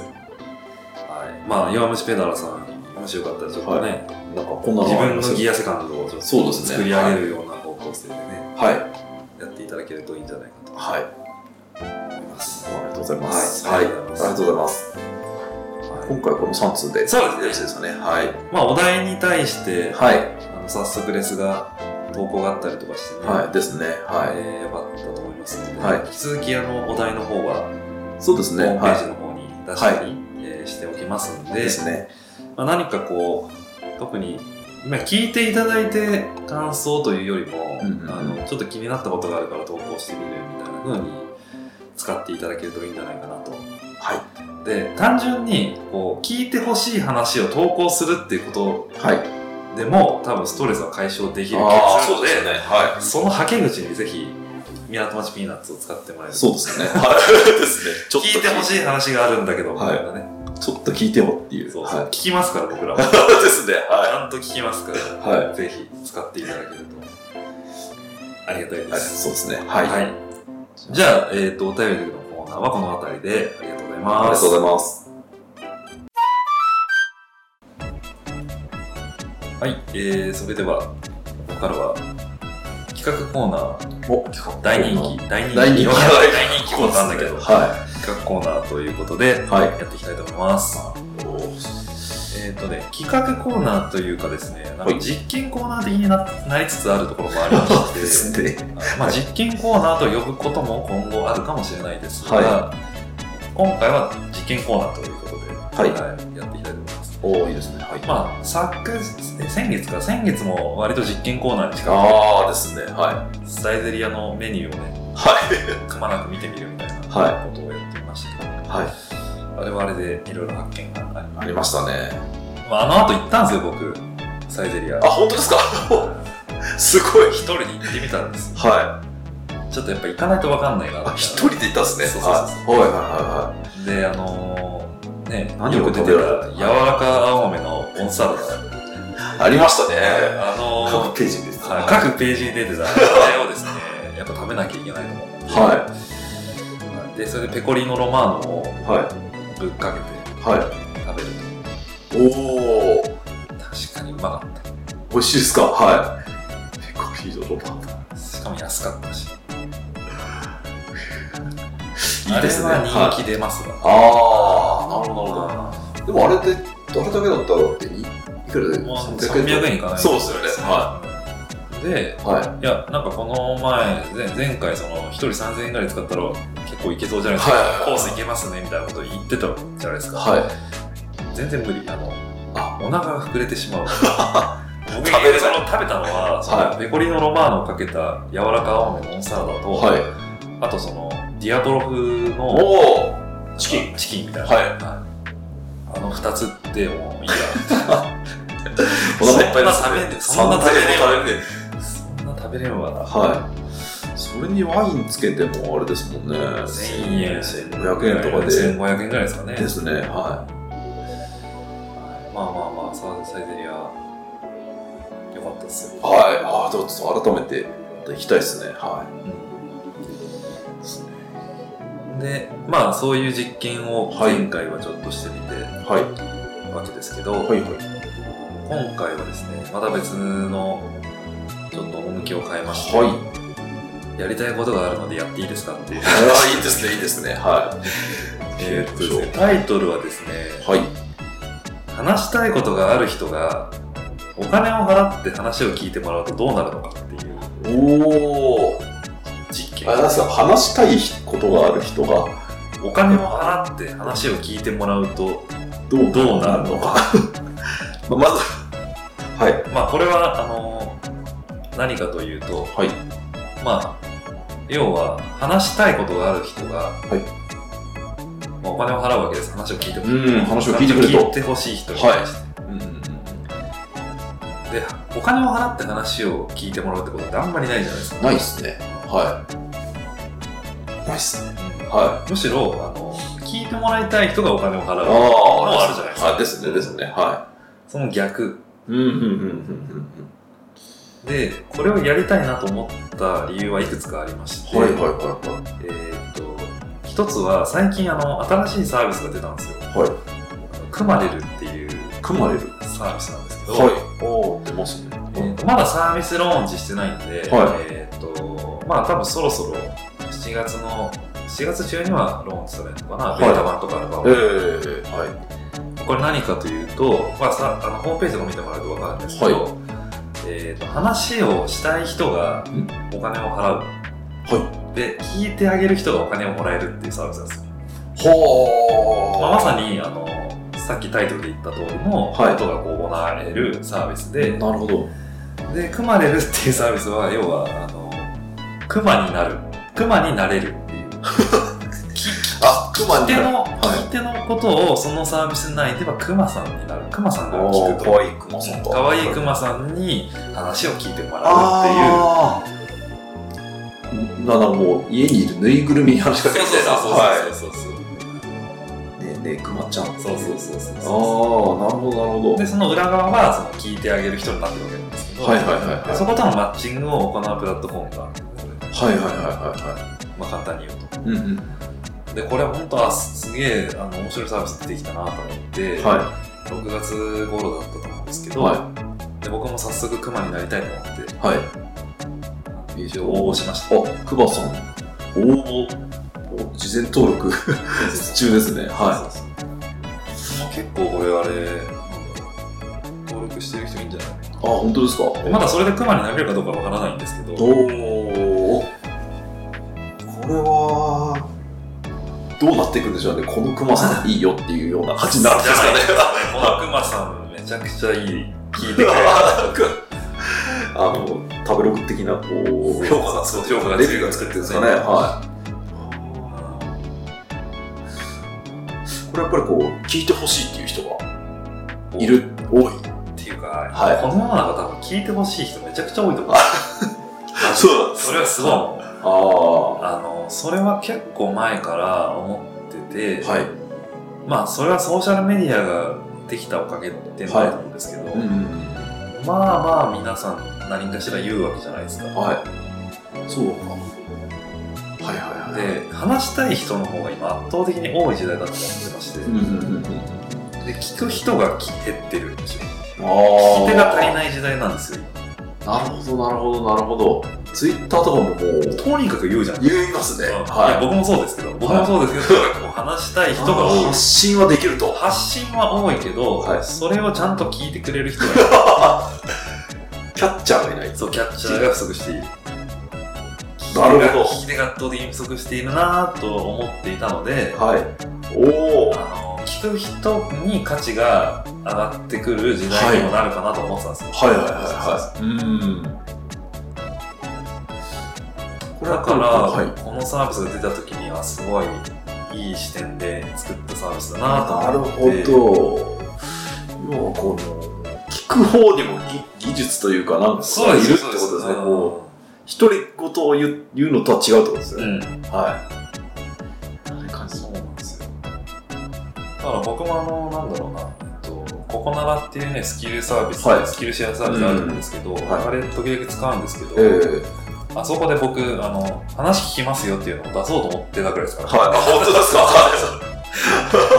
お金すごいお金くれれば話聞きますよみたいな。ええそれをなんか500円ぐらいでやろうかなとかって、ちはいはいはいょっと思ってたところもあって、はいねやんなかったんですけど、結局。は結局やんなかったけど、でもそういうのやろうかなと思ってたぐらいなんで、うん、い。は多分その需要はあるんですよ。い。うん。うん聞いてほしい。そうそうそう。実際ですよ、これ。はいあの例えば最近都知事選ありましたけど、ありましたね。あれをね、別の視点で考えると、んあの都知事選に出馬するのに、供託金が300万ぐらい必要だったじゃないですか。はい。で、実際に、あの、供託金って大体募集されるっていう。ああ、まあ、そうでしょうね。でね、あの、今回出た人もそうだけど、はい。えっと後ろ盾がない人とか、うんうんうんうん。実績がないとか、はいうん多いじゃないですか、多結い構。ですね。はい。ほぼほぼそうです。ほぼほぼそうじゃないですか。はなのになんで300万も払って募集されてい。出るのかってうんうんいううんそれってやっぱりまあ売名行為みたいな、うんまあ、あるでしょ当うね。然あるし、はい。はいでそうまでして俺の話を聞いてほしいっはい。うんうんうんうん。ていうやっぱ欲求があるのかなと思うんですよねはい。 300万払ってみんなの前に出てとにかく俺の今聞いてくれとはい。堂々と言えますからね。そうはい。である研究によると、はい。あのえっとですね自分の話が広人に広まるならは別に金金銭的な利益は必要ないみたいな見返りがなくてもいいっていうように思う人がやっぱりし人の心理的にあるらしい。くあてあ、なるほど、なるほど。はい。それはつまり、えっと、お金よりも話が伝わる方が価値が高いと思います。うんうんうんうんうん。なるほど、なるほど。だからお金払ってても話聞いてもらえたことが嬉しいわけですよ。それを形にしたのがこのサービス。そうそうそうそうああ、なるほど。ああ。やっぱり、AI に向かって喋るとかとも違うっていうことなんでしょうね。違うんじゃないですかねはい。なるほど。まあでも AI に向かって喋るだけでもこう、ね、いいいいという人も出てくるだろうし、はい AI の精度が高くなってくればね、はい当然それでもいいとは思うんですけど、はいい、。や、これはすごいですね。あこの熊さんには、いやえーとその人なりの視点で時々鋭い意見をくれるみたいな、などうなんでしょうね、そういうのをスキルが求められるのか、それとも。どうなんでしょうね。は始まってみみないい。とわわかかんんないいなで。ですすね、はまあ、ただ、やっぱこう、お金を払って話を聞いてもらうっていうのは、面白いない。。とそうですね、はいや、都知事選、まさに都知事選みたいな感じだなと思って。い。うん。ですね。確かにそれでよなんかこう欲求が満たされるところあると思うんですよね、うん自分が言ってることが誰かに伝わると嬉しい、に。そうですね、はい。なるほど。だったらお金払いますわはい。ですね。自費出版みたいな感じですかね。全あそうそうそれもまあ確かに近いところフリーペーパーというか、まあはい。まあまあそれも近しいところあるかもしれないはい、ですね。まあ、それのもより、まあ、簡単というか、ですね。ですねなのではい。あでこれで最近あのデイリーポータル Z っていうあの、はいメディアでもちょっとそういう実験あがデイリーポータル Z 行われてたのを見たんですけど、ええはい。この記事もすごい面白くてはい。あの得意なジャンルで相談されたいっていう記うん事で、こはれもすごいこの与座ひかるさんっていう人は相当優秀な多分ライターさんなんですけどいろいろこういう実験をしてくる人なんですよね、い。はこの人も、まあ、あらかじめお金を話を聞いてもらいたい人がお金を払ってい。うんうんうんで、えー話を聞聞く人にどんどんこう質問をしてもらうとはいはいはいはい。なるほど。得意分野の質問をいろいろしてもらうとはい。なそうすると気持ちいいみたいなるほど、なるほど。はい。うーん。自分が得意なものを相談してほしいってことだ。そうそういうことがなるほそどれ。は嬉しいですよね嬉しいですね。なんかこう、解決に導くっていうか、もう的確なアドバイスができるっていうそうそうそういう快感みたいなのもあるのかもしれないですね。そうはい。ドヤーって気持ちもあるし、頼られる快感みたいなのもあるんでしょうかね。はい絶対ありますよい。ですね。いやまあ本当にこういう要はねことをやってみたいなああ、ですね。なるほど、なるほど。はい。という話です了解でございます。というわけで、まあ、もきちさんと私それぞれが、はい。まあ、話したいことを、はい。まあ、事前に考えてきましたとはい。でそれに対して、はいお互いがそれぞれはい。 300円ぐらい出してってことですね。はやってみましょうい。ですね。はい。お金をちゃんと払ってってとこおとです金ね。もちゃんと払はって、ねい。これは何で払いますか LINEPay でいきましょう LINE ペイでいきますか LINE ペイではああ、いいいですね。はい。えちなみにあの考え、なんかあ話したいこと考えてま す一応考えてきましたけど、これ何分くらいですかあのー、まあそうですね、10分から15 10分ぐ分くらい。らいですかね。 10分はぐいら。いかな。はい。わかりました。いどっちからいきますあ、楽しい中からいきますか。あ僕がじゃあ、えっとはい話したいことを話すんはいですねじゃあ、はいじゃあ分かりました。じゃあ、はい僕が今から LINEPay で、はい。おきてさんに300円払うんで、はい。そこからスタートしましょう。はい。ありがとうございます。はい。ははいい。。はい。こういろいろ使う機会が増えましたね。ですね LINEPay はねこれ、これ私あんま使ったことないんですけど、結構使いますかめちゃくちゃ楽っすあ、よ。本当ですかはい。あ、すぐ送金できる。そうです友達選んで、ピッか。はい。てメッセージつけられるからとか、そあつけていくと、あ。はい。はい、あ今わかりました。あ、本当ですかはい。どうか。はい、来ました。ありがとうございます。はい。はい。あ、じゃあこれで、これを、あ私がお金をもらって、い今これでさ、そう300円ただきましたね。 を買いましたんで、はでい。楽しいです、楽しい。僕が話聞けばいいってこそとうです聞ねけばいはい。い。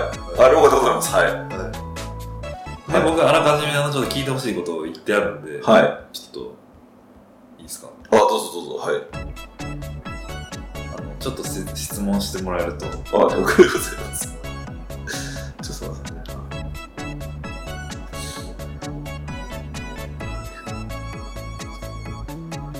LINE の方に送ってるかもしれないああ、そうですね。はい。あ。はい。 なるほど。私が聞く。 私が聞くってことですね、これ。ちょっとちょっと聞いてもらった方がいいかななるほど、なるほど。はい。えっ、ー、と、そうですね。これは、い言っていいってことですよね。はい、いいですえっ、と、マーベルのキャプテンアメリカについて、まあ、いろいろ聞いてほしいということですかね。はい。ちょっと待ってください。これはあれですか、アベンジャーズでしたっけじゃあ、違う。そうですアベンジャーですですかね、はい。マーベルだけ。あのー、そうなんですよはまあキャプテンアメリカは、はいアベンマーベルヒーローの中の、はいまあ、有名なヒーローの一人なんですけい。ど、はいはいはいはい。で多分まあ皆さん見たことあると思うんですよああ、一そうです度ね。一度、まはあい。これだなってのどこかしらで見たことがある、はいええは青と白と黄色と、い。はい。えーまあ、星がいっぱいついてて、はい。ああ、そうですね。盾を持はっててみたいい。な、はい。ああいうヒーローなんですけど、はいはいはい。これはなんか、なぜキャプテンアメリカめちゃくちゃ好きなんです よあのマーベルヒーローの中で一番好きなんはい。へえはいめちゃくちゃ好きなんですよこれはなんか、ヒーローの中でもやっぱりキャプテンっていうぐらいだからキャプテンなんですかそういうわけではない。キャップですあ、そうなんですえね。えはマーベルアベンジャーズの中でもやっぱキャプテンにい。はい。あ、そうななんっでてするんね。ですよね、はい。でちなみにですね皆さんの知ってるキャプテンアメリカあはあ。はい。何歳だと思いますかまあ、見た感じ、 今ごついですからね。30前後。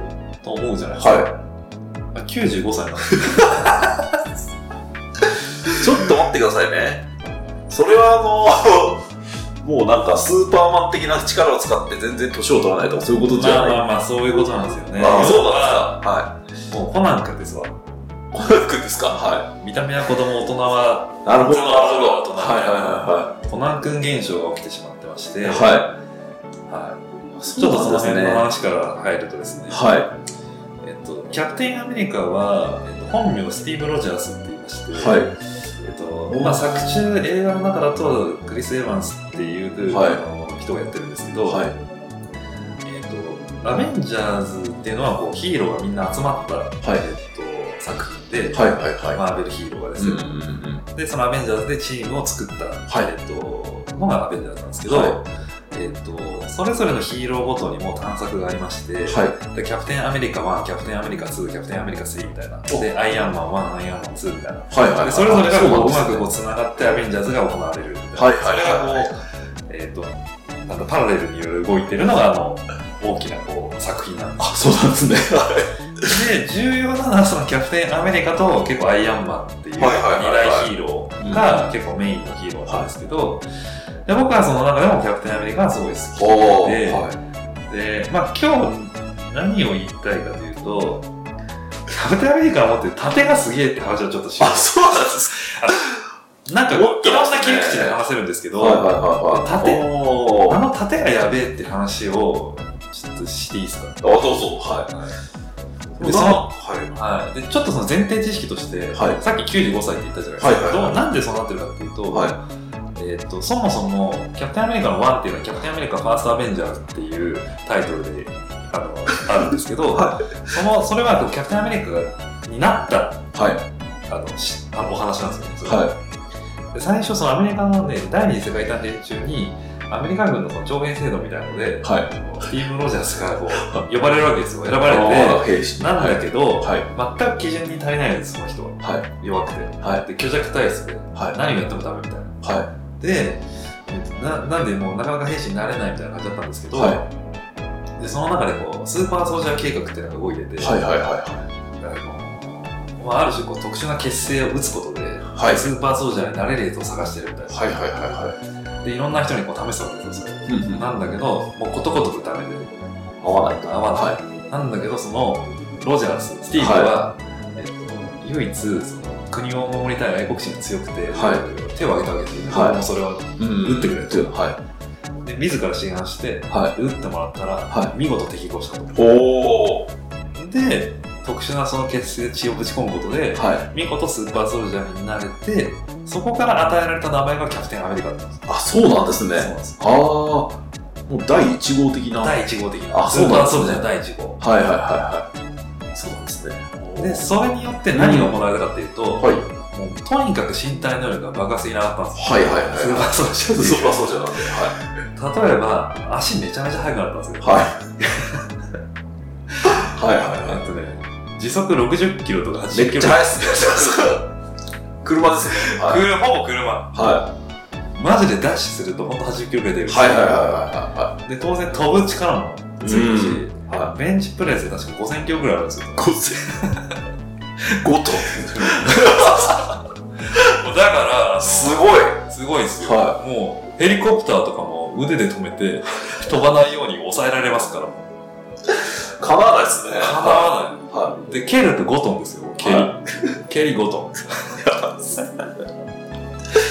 いやばいっすね超強くなっちゃったんですはいおおでもまあそれも戦争のために作られたそうそうそうまさにそういうことですねはいうんうんうんであのいろいろあってそのファーストアベンジャー第1話はでいあのキャプテンアメリカ最後の時点でなんかあの遭難するというかねはい北極みたいなところにはいこう閉じ込められちゃうんですよおおで冬眠するわけですよ、こいつはやべえからまああの、やべえからっていうかその要は結局機体が大破して全員なくなってなんか終わっちゃってはいで、まあ、流れ着いたのがそこだったりあそうなんですねはでやはり冷凍ついにみたいな状い態はいはいはでそこから70年経つんですよいはいおおで時は21世紀になり、でそこで、えっと、探し当てられたんですよその冷凍状態になってるキャプテンアメリカがあたまたま見つかったんですそうおでそこからアベンジャーズに引き上げられるんですよあそうなんですねあなのであずっとアメリカにいたわけじゃないですねずなので95歳はあなるほどなるほどはだけど見た目は全く30歳とか30はいはいはい歳とかはいはいなんだけどずっとそのまま時だけ流れてて 今の年齢は実際95歳いあそうなんですね冷凍保存の期間があるってことですねそうそうそうなるほどなるほど皆さんが知ってるキャプテンアメリカってのはあれ95歳あそうなんですね正しくは はいすいませんでしただけどめちゃめちゃ強い、強いですねはいですねっていう前提って知い識うがあ前り提知識があはり、い、これベースの知識ですそうね。そうそう、はでそのキャプテンアメリカのはい持ってる武器っていうのが盾なんですい。よはい。盾っていうと武器になりづらいかなと。ですよねだドかラらゴンまサあイやダしーと盾ってまあ防御防御するですよねうなものじゃないですかはいでもあれがすごいんですよマジでそうなんで最強の盾なんですよす。そうなんです。であれ何でできてるかっていうと、はいビブラニウムっていうあのスーパー金属ができててはい。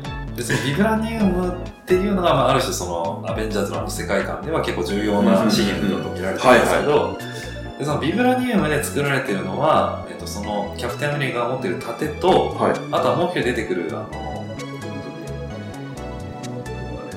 ブラックパンサーっていう、はいまあ、ヒーローがいるんですけど、はい彼の、えっと、スーツはい。もビブラニウムに出出ててるきてると。はい。でビブラニウムっていうのは何がするかっていうと全部の吸衝撃を吸収したりはい。弾き返したりすることができるんですよ、はなので、例えばアイアンマンのビームも跳ね返せるし、い。すごい。マイティー・ソーっていう、まあ、ヒーローがいるんですけど、はい神のね。はで、やつが持ってる、あの、ビブラ、あの、えっと、あれね、えームジョルニア、ムジョルニアっていう、あのはいすごいハンマーがあるんですけど、はい神が持ってるハンマー、あれもあの跳ね返す。い。おお。めちゃめちゃこう強いですよ。強いですね、盾が。盾がね。はまあ、盾はなんかもう防御にも当然使えるんですい。けど、はいはえっと、それを投げちゃったりするんですよ、たキャプテンアメリカ。いはい。はいはいはあの敵に当てるんですよそれいはい。投げちゃったりしてぶつけたりとか、ああ。は立てて思いっきりうんみたいな感じでこい。まあ、どついたやつはいはうそれでどんどん倒したんですよいはい。はい。だから防御だけじゃなくてあの攻守を兼ね備えあたあ。盾なんですよそうなんですね。こうなんか、正常期みたいな感じの。そうそうそうはいですね。はい。で盾でこうあのある種なんだろうロボットのは手を折っちゃったりとか、は要は切ったりとかそういうのい。なる ほど。切るし切れるんですね。切るし、は投げてぶつけるし、い。はあの投げてその戦闘機ぶち壊しちゃったりとかもするんですよい。はい。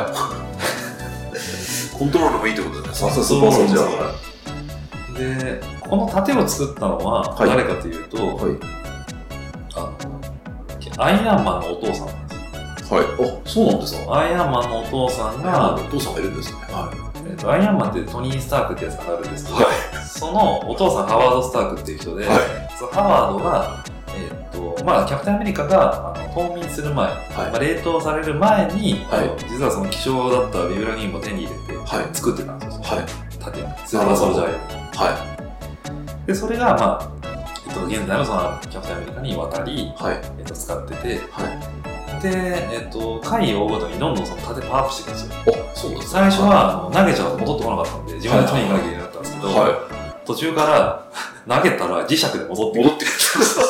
そういう機能をつけたんですと。かねあとはこう、跳ね返りが計算されるようになって跳ね返はりドンドンってこう跳ね返ってうん戻ってこれるようにこうなったりとかねはでそういうあのギミックを施したのはトニー・スタークなんですよい。はアイアンい。マンおー。だから要はあのハワードとトニーの合作みたいになあ、ってそうなんですね。はいはいはいはすごいですよねそれもねい。すごいですね。進化してますね。親子共同作品なんですよその盾は。そうなんですね。あーよくわかんないですねでかつその無重が、えっとビブラニウムっていう金属が、えっと取れる場所っていうのは、はい。日本まあ、その世界の中で唯一、はい。えっとブラックパンサーがいる、はいあの場所、はいアランダっていう王国でしてそうですよね。はあのビブラニウムっていう金属でしてい。はでその、まあ、ワガンダっていうその国から取れるという意味であの、まあ、盾が作られい。はい。で、えっと、ブラックパンサーはある意味盾に対しての矛みたいなイメージだから、ままあ、そ、のブラックマンサーのいる守ってる土地から、えっと盾と矛がはいはい盾は。と矛が作られたみたいないはそういうエピソードもこう読み取れるい。はい。という感じなんですそうです。ブラックパンサーで映画になってるんですよね。そうそうそうそうそうですよね。ブラックパはンサーも面白いですね、はいそれはそれでなんだけどその最強の盾がですよい。はいアベンジャーズエンドゲームで壊されるんですよ笑っちゃ悪いですけど。そうなんですか。ついに壊されるんですよああ、そうですか。それは。最強大な敵がが今まで全部いろんなものを弾き返してきては防御してきて戦ってきたんだけど、い。はい。ついに壊されてしまうあ、本当ですか。 その敵がサノスってやつなんですけどあ、そうなんですね。は宇宙最強の敵と呼ばれるい。はい。サノスにだけは壊されちゃったんですあ、マジですか。おお、壊されたらどうするんですかっていうところがありますけど。それはまそあ、れで結局その中でサノスを倒れ倒されるんですけど、はそうそうそうあれはちょっと悲しかったですい。あ、本当ですか。はだからササノスが持ってるなんか剣みたいなのでねい。はひたすらこうガードをこうしてる盾に向かってこうい。ガンガンやるわけですよはい。そおれーがこう砕かれるんですよマジっすかそうおーあれは結構名シーンですね名シーンですかあの盾が壊された壊とされたサノスすげえみたいなめあっちゃ強いんですよサノスあそうなんですねはいえっ、と地球上ではないってことです強い実ははいその最強の盾に壊されちゃうんですそよれね、もじゃあ楽しみさん的にはショックがでかいとショックですよはいどうなんでしょうまたその復活して新しいのをまあだけどはそう最終的には、まあ、キャプテンその、ね、エンドゲームが終わったら、いまあ、ある種効果が切れたように、はいあのおじいちゃんになっちゃうんですよもうなくなっちゃうんですよマジっすかでこの先の、えっとまあ、あとマーベルの、えっとまあ、描き方については、はいまあ、それ以外のヒーロー、その後日談的にはいこれから、うまあ、スパイダーマンとかいろいろあるんですけど、はで、その、えっとキャプテンが持ってた盾については、えっと相棒であるはいサムってやつがいるんですけど、はいまあ、そいつにこう、新しく新調された状態で、まあ、はいはいはい渡されるということで、まあ、キャプテンの意思はこう引き継がれていくみたいあそうなんですねな話なんですけど、はいおおはいでもその盾をね、使ったアクションがとにかくかっこよ かった。そうなんです。また話を戻すと。はいあのうんサラスには壊されちゃったけど、それより前のキャプテンアメリカ・ウィンター・ソルジャーっていうタイトルの映画とか、はキャプテンアメリカ、えーとシビル・ウォーっていう作品があるんですけど、そういう映画とか、はいとにかくキャプテンが出てくるこう映画映画で、いうんまあ、やたらとそのキャ盾をね、使った格闘アクションが行われるわけですけど、はいそれがすごい。おおかっこいいでめちすゃねくちゃかっこいい。は欲しい。い 本当ですか10万ぐらいで買えるらしいんですけど、えキャプテンアメリカ、盾。本当ですかああそれはあのビブラニウムじゃないじゃない、じゃない、当ですね然じゃはいないんですし、あの戻ってくるマグネットみたいなのもないし、多分ガンガンって戻ってこないそかれら。 10万円するんですか、そそうれで。だけど、割とこう本気で作ってみたいリアルで作ってるってことですね。 10万円なるほど。で、それをね、あの、うん買ってるやついますから、YouTube とかで。来たよみたいな。は実際にやってみたみたいな。ドーンみたいな。めっちゃ強えみたいな。い。そうですね。はで、それを持ってサバゲーとかやってるやついますから。い。あ、いい ですね。キキキ全然いかんみたいなやつ。やりきってるみたいな。そうそうそう。い。あ、いいですね、それ。はいすごい。おー。すいませんこんな僕は、はい、キキャプテンャプテンアメリカが好きなんですよ。でキはいャプテンアメリカで特にやっぱ盾が好きなんですよ。はい。そうなんですね。おー。最強の盾なんですよ。はい。そっか武器になるってことですね。はまあもしね、これで気に入ってくれた人がいたら、い。はぜひね、キャプテンアメリカ本当にいいから、い。はファーストアベンジャー、い。おウィンターソルジャャー、はシビルウォー、はであとアベンジャーズそれぞれのやつに出てくるんで、い。なるほど、なるほど。見ていただけると、フで入門編としては、ァーストアベンジャー。ファーストアベンジャーですね。はい、キャプテンアメリカ、ファーストアベンジで、ャファーストアベンジャーは、はいあのまあ、要はキャプテンアメリカになるまでなので、ー。はい。正直あんまり面白くない。あ、物語的な。物語的なあー昔の話だったりする、はいはいまあ面白いんですけど、は面白くなるのはウィンターソルジャーだからい。ウィンターソルジャーウィンかターソルジャーは最高 作品めら。キャプテンアメリカ、ウィンターちソゃルくジちャー。ゃ面白いあ、ウィンターソソルジャーっていうのはですね、まあ、これ冬ネタバレしますけど、は何かというとあの要は、えっと、もともとバッキーっていう盟友がいて相棒がねい。はでキャプテンアメリカのそのバッキーが、い。はい。その第一作の、えっと、ファーストアベンジャーで、はい最後死んじゃうんですよガッカロしてあ、はい。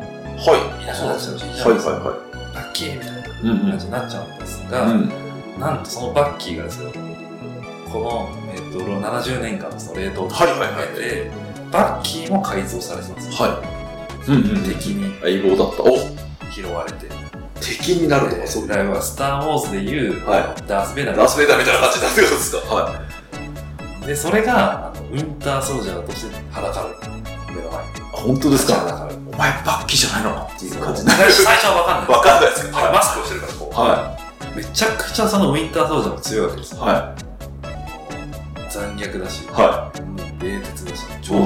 なんじゃこれ洗脳されててはでキャプテンと対峙するわけですよい。はい、はい。で、まあ、ある種互角の戦いをするんですけど、はである時そのマスクが取れるんですよい。おー、はい。したら「えみた いな「パキッ!」みたいえ、 そうそうそう。なであの、はいもやもやしてくるわけですよおー、倒キャプせテンいや、倒せない。は。そうなんでみたいないマジか。そうそうへー。っていうのは、まあ、キャプテンアメリカを言ったそうじゃんはいはいはい。これウィンターソルジャーから見ても分かるもんなんですかえーっとねまあできれば分かるけれどできればアベンジャーが見るファーストアベンジャーから見た方がいい見た方がいいってことですね。あとにかくねその言ったそうじゃいいっすよあ、なるほど。ストーリーもでちゃんとしてるし、はいやっぱそのアクションがこうやっぱいいパワーアップしてるから、は盾がいいっすねい。盾が。はい盾そうやって使うのみたいなああ、そうなんですね。ただの盾じゃないんですねただの盾じゃないんですよ盾の概念をちょっとあれですね。あー盾投げちゃって倒しちゃうからそれで ボンボンぶつけるからもう盾で そうなんですね。ただでさえキャプテンさあの、はいパンチするのにも強いのに、うん。それにさらに盾の威力が加わるからめっちゃ痛いわけですよ、、はい。おお、そうなんですね。はいっていう話ですい。熱いすいますせんあのごい熱いですね。まあでも前からそういうアベンジャーズ系は好きだってのもそうだけど伺ってたんですけど。こはんなに喋る機会がないから、い。なるほど、なるほど。好300円払ったし、ネきだ。タバレなるほども払って、ネタバレも含めて、は好きかって話しました、今い。そうっすね。はい。見てない人には、これネタバレ若干含んでるから、そうですね、そうですね。はい。いや、でもちょっと見たくなりますね。ていうかもうこういうことですね。お金払ってんだからもう遠慮はいらないってこと。遠慮はいらない。ってことです。もう話したいこと話すだろう。そう。そういうのあれかもしれないよね。あの身内よりも遠慮なくいけますね、これは。話すのは。はい。なので僕はとにかく盾、盾を見てほしい。あ、そうですか。盾アクション、あ、本当ですか。はぜひ。っい。はい。なるほど。ていうことでってい すう。ことですね。なるほど、なるほど。まあすっきりしますね。あ、本当ですかね。話足りました。話、もうちょっと足りないけど。 まあ一通り言いたいことは。言いました。はい。本当ですか。はい。あ僕はちょっと欲しいっすね、今。何欲しいって言われたら盾。盾ですか。あキあ。ャプテンの盾。キャプテンの盾。売ってるんですかね。ちょっとこれ誕生日プレゼントとかで誰かくれるんだったら欲しい。超 超大事に飾ると思あ、う。本当ですか。いや、でも使っ、使いたいですよね。せっかくなら。はい。絶対投げたらと思ってこないですもん。あ、そう。 投げられる代物なんですか、これは。結構でかそうな。ああ。ありますね。ありますアかマゾンでありますね。はい。4万9000円。 ?YouTube のこんな感じですすよね。あ、そうそうそうそう。YouTube の実際ね、マーベルあの、キャプテンの盾を作ってみたみたいな、自作した人もいますから ね。本当ですか。はい。すげえ。でもこれ、実際に持ってたら、い結構良くないですか日常的に。盾ですか。で、 まあ、傘とかにはなりそうです。 傘にもなります。あ 傘にもなるし、自転車切ったら、 ああー。の、倒せる。倒せるし、はい多分車にぶつかりそうになっても、おお。いけますか縦で防御できるし、ね。はい。意外と閉じ込められたらおどおうするそうですね。身を守るためにはいいのかもしれないですね。身を守る。はい。コロナ対策とかにもなり。コロナ対策になるかわかんないけど、はいまあ例えばこの、ちょっと立てて みる。そうです。ついた机てとみた机の間に立てる、ついたてみたいな。いな。なんかこう、力ないよみたいなのになりそうですよね。はい。盾を持ったことがないので、ねわかんないですね。はい。すごい便利かもしれない。はい。日常生活で。すごいな、ここまで。なんか守り、守れた、守り、守る意識ができるというかね。そうですね。守りだけじゃないんだぞということ。そういうのは持ってた方がいいですよね。はい。懐刀みたいな感じで。はい。すげえ。結構そのね、縦が強いから、はあの、衝撃で全部吸収して跳ね返すって言うじゃないですい。か。はだから、連携プレーでもするんですよね。い。はい。あのキャプテンが盾を持つじゃないですか、はいはいはいでそれに対してアイアンマンがビームを持つんですよ、はでそうするとこっちに飛ぶんですい。よ跳ね返すと。はい。 それを使って敵に攻撃するとなるほど、なるほど。はい。すごい、なんか、キャプテン翼とかにあり そうな技ですね。そうそうそうそうはそういうやっぱこうチームワークというかね、は。それもこう盾がこう作ってるみたいないなるほど、なるほど。すげえな。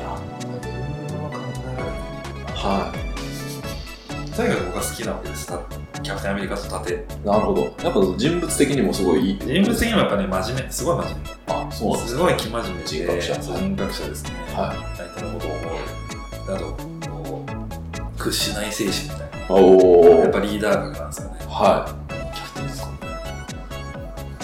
ちょっとですね、死んじゃ死んじゃったのはですね、そうですね。っていう感じで。 はい。わかりました。ありがとうございます。はい。わかるのかなって話を聞いてもらうから。あ、いいですね。はい、いいですね。遠慮がないですね。全はい力でいけますね、これ。全力がいきますあか。はい。熱でいけるかな、僕。ー大丈夫です何でもいいですから。はい。僕はちょっとですね。じゃあそんな感じでいいですかはい。じゃあ、とりあえず300円払ってください。ありがとうございます。じゃあ300払いますね。はで私あの箱詰めっていう漫画があるんですけど箱詰めはいい。はい知ってますか知ら 箱詰めっていう漫画なんですけど、それについてちょっとモーニングでやってるんですけど、へーはモーニング読んでるんですかい、モーニングでやってます、はい、中兄弟とあ、いいっすね。最初飛ばしてたんですけどなんか読んだら面白くて、は、はいちょっとその流れでぜひあ今送りましい。思います。たはいそんなにそんなにまだこう新しい漫画なんで、うん歴史もないんですけど、おすすめね。はい、警察官の話なんですけど、多分これ、ドラマ化ぐらいいくと思います。あ、そん なに。もうぜひ。だと思いますねはぜひ。。はい交番女子。そうです。おはい。おー、面白そう。交番勤務の女子の話なんですけど、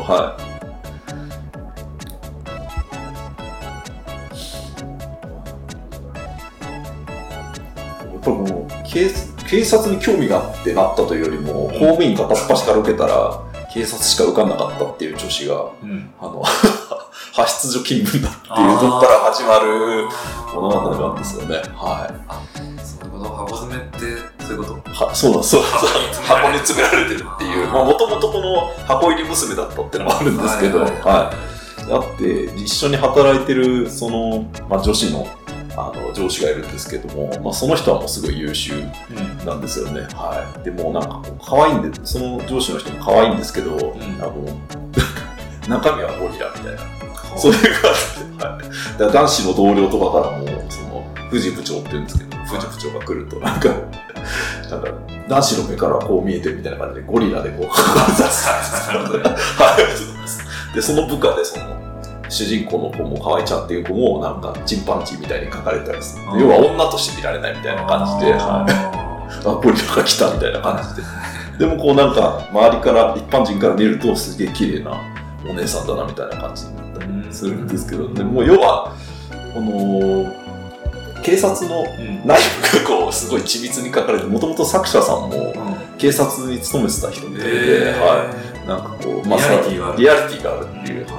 前あの、踊る体操させってあったと思うんですけど、うあんれって結構、前、その警察のドラマだったんですけど、その前のうん警察ドラマっていうと「太陽に吠えろ」とか「西部警察」とかなんかこはうヒーローというかも、いうはいあはのドンパチやってなんかでも死んじゃうみたいなそういう派手なものだったんですけど大体笹さんってこうリアリティのサラリーマン青島刑事がなんかこう、うん所轄とい。本部 のなんか、いざこざに巻き込まれてみたいな、うんうまくいかないみたいなう、ん銃撃つのにも許可取らなきゃいけないみたいな、あんなドンパチやるんじゃねえんだぞっていうのを、あの、リアルに再現したものなんですけど、またさらにこの箱詰めはですね、うん。はい。面白いです女子の実態みたいな感じで、は。ああ、ないるほどね。女子なんだけど、こう、拳銃下げてトレーニングしなきゃいけないとか、ね、あの生理の日はすげえ大変だとか、まあ、当然やっぱりこう、ね、人が死んじゃったりそういうあの場面も出てくるんですけれども、はい。そういうのも出てきたで次出てきますねやっぱり、うんだからこの遺体の安置所に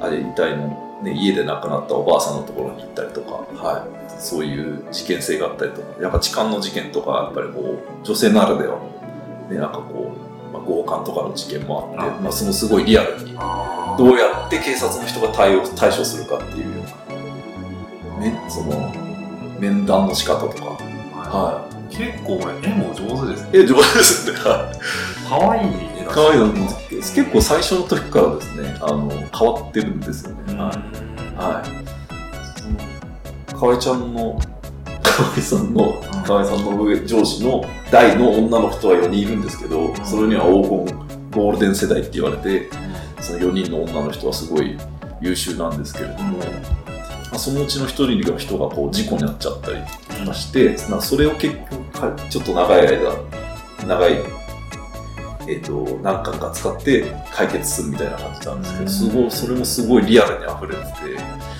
ていいんですよね。はい、なんか警察の本当まあ当然刑事の人はもう狙んねえとかなんかそういうははい、もう風呂に入る余裕もないみたいな、そういうのもあって、やで、やっぱ女子も合コンに行っても全然モテないみたいな、い。あ、警察そういう警察とは、はい 土日も、なんか、普通の女子って何やってるんだっけみたいな、い。 感じになってはい、現場に、でも刑事もね、現場が出,、うん出て、あのみんなを捕まえるみたいな、犯人捕まえて、張り込みとかやってると、やっぱ事務仕事もあるんですよね。うんはい、でも事務仕事はあのやる時間もないからでもう現場に行ってようやく解決したと思ったら事務仕事しなきゃいけないから結局俺らいつ出るんだみたいな感じで、ものすげえブラック企業だなみたいななんかそういうのがちょいちょい出たりするんですよねは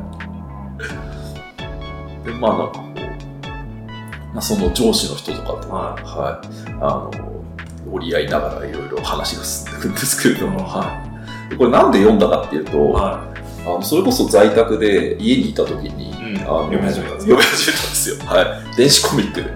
はい、でいろいろあるじゃないですか電子コミック、うんまあ、めちゃコミとか、うん。コミックシーモンとかあるんですけど、あのーこの講談社が講談社の雑誌が読めるっていう講談社があってですかコミックデイズっていうえのがあってもう講談社だけなんですようでまあなんか安心だなと思ってん。あのーまあ、ちょっと登録してよくあるのが、こう、ね電子コミックって無料で読めますよね。うん何話か。はい。で、それで、あの、読んでみたまあ、続いて読んじゃうっていうのがあってですね。まあ、それでまあ、あ、面白い、なんかこれ面白いから、最初から読んじゃおうと思って、読んじゃったっていうですけど、これ、電子コミックって読んだ時ありますあんま読まないですかいや、読みますよ。読みますかは ?1 話70円とかじゃないですか。い。はいははい、だから全然大したことねえ な。と思ってると、積もり積もってくると、はだいぶいっちゃいますね、これ。うんはい。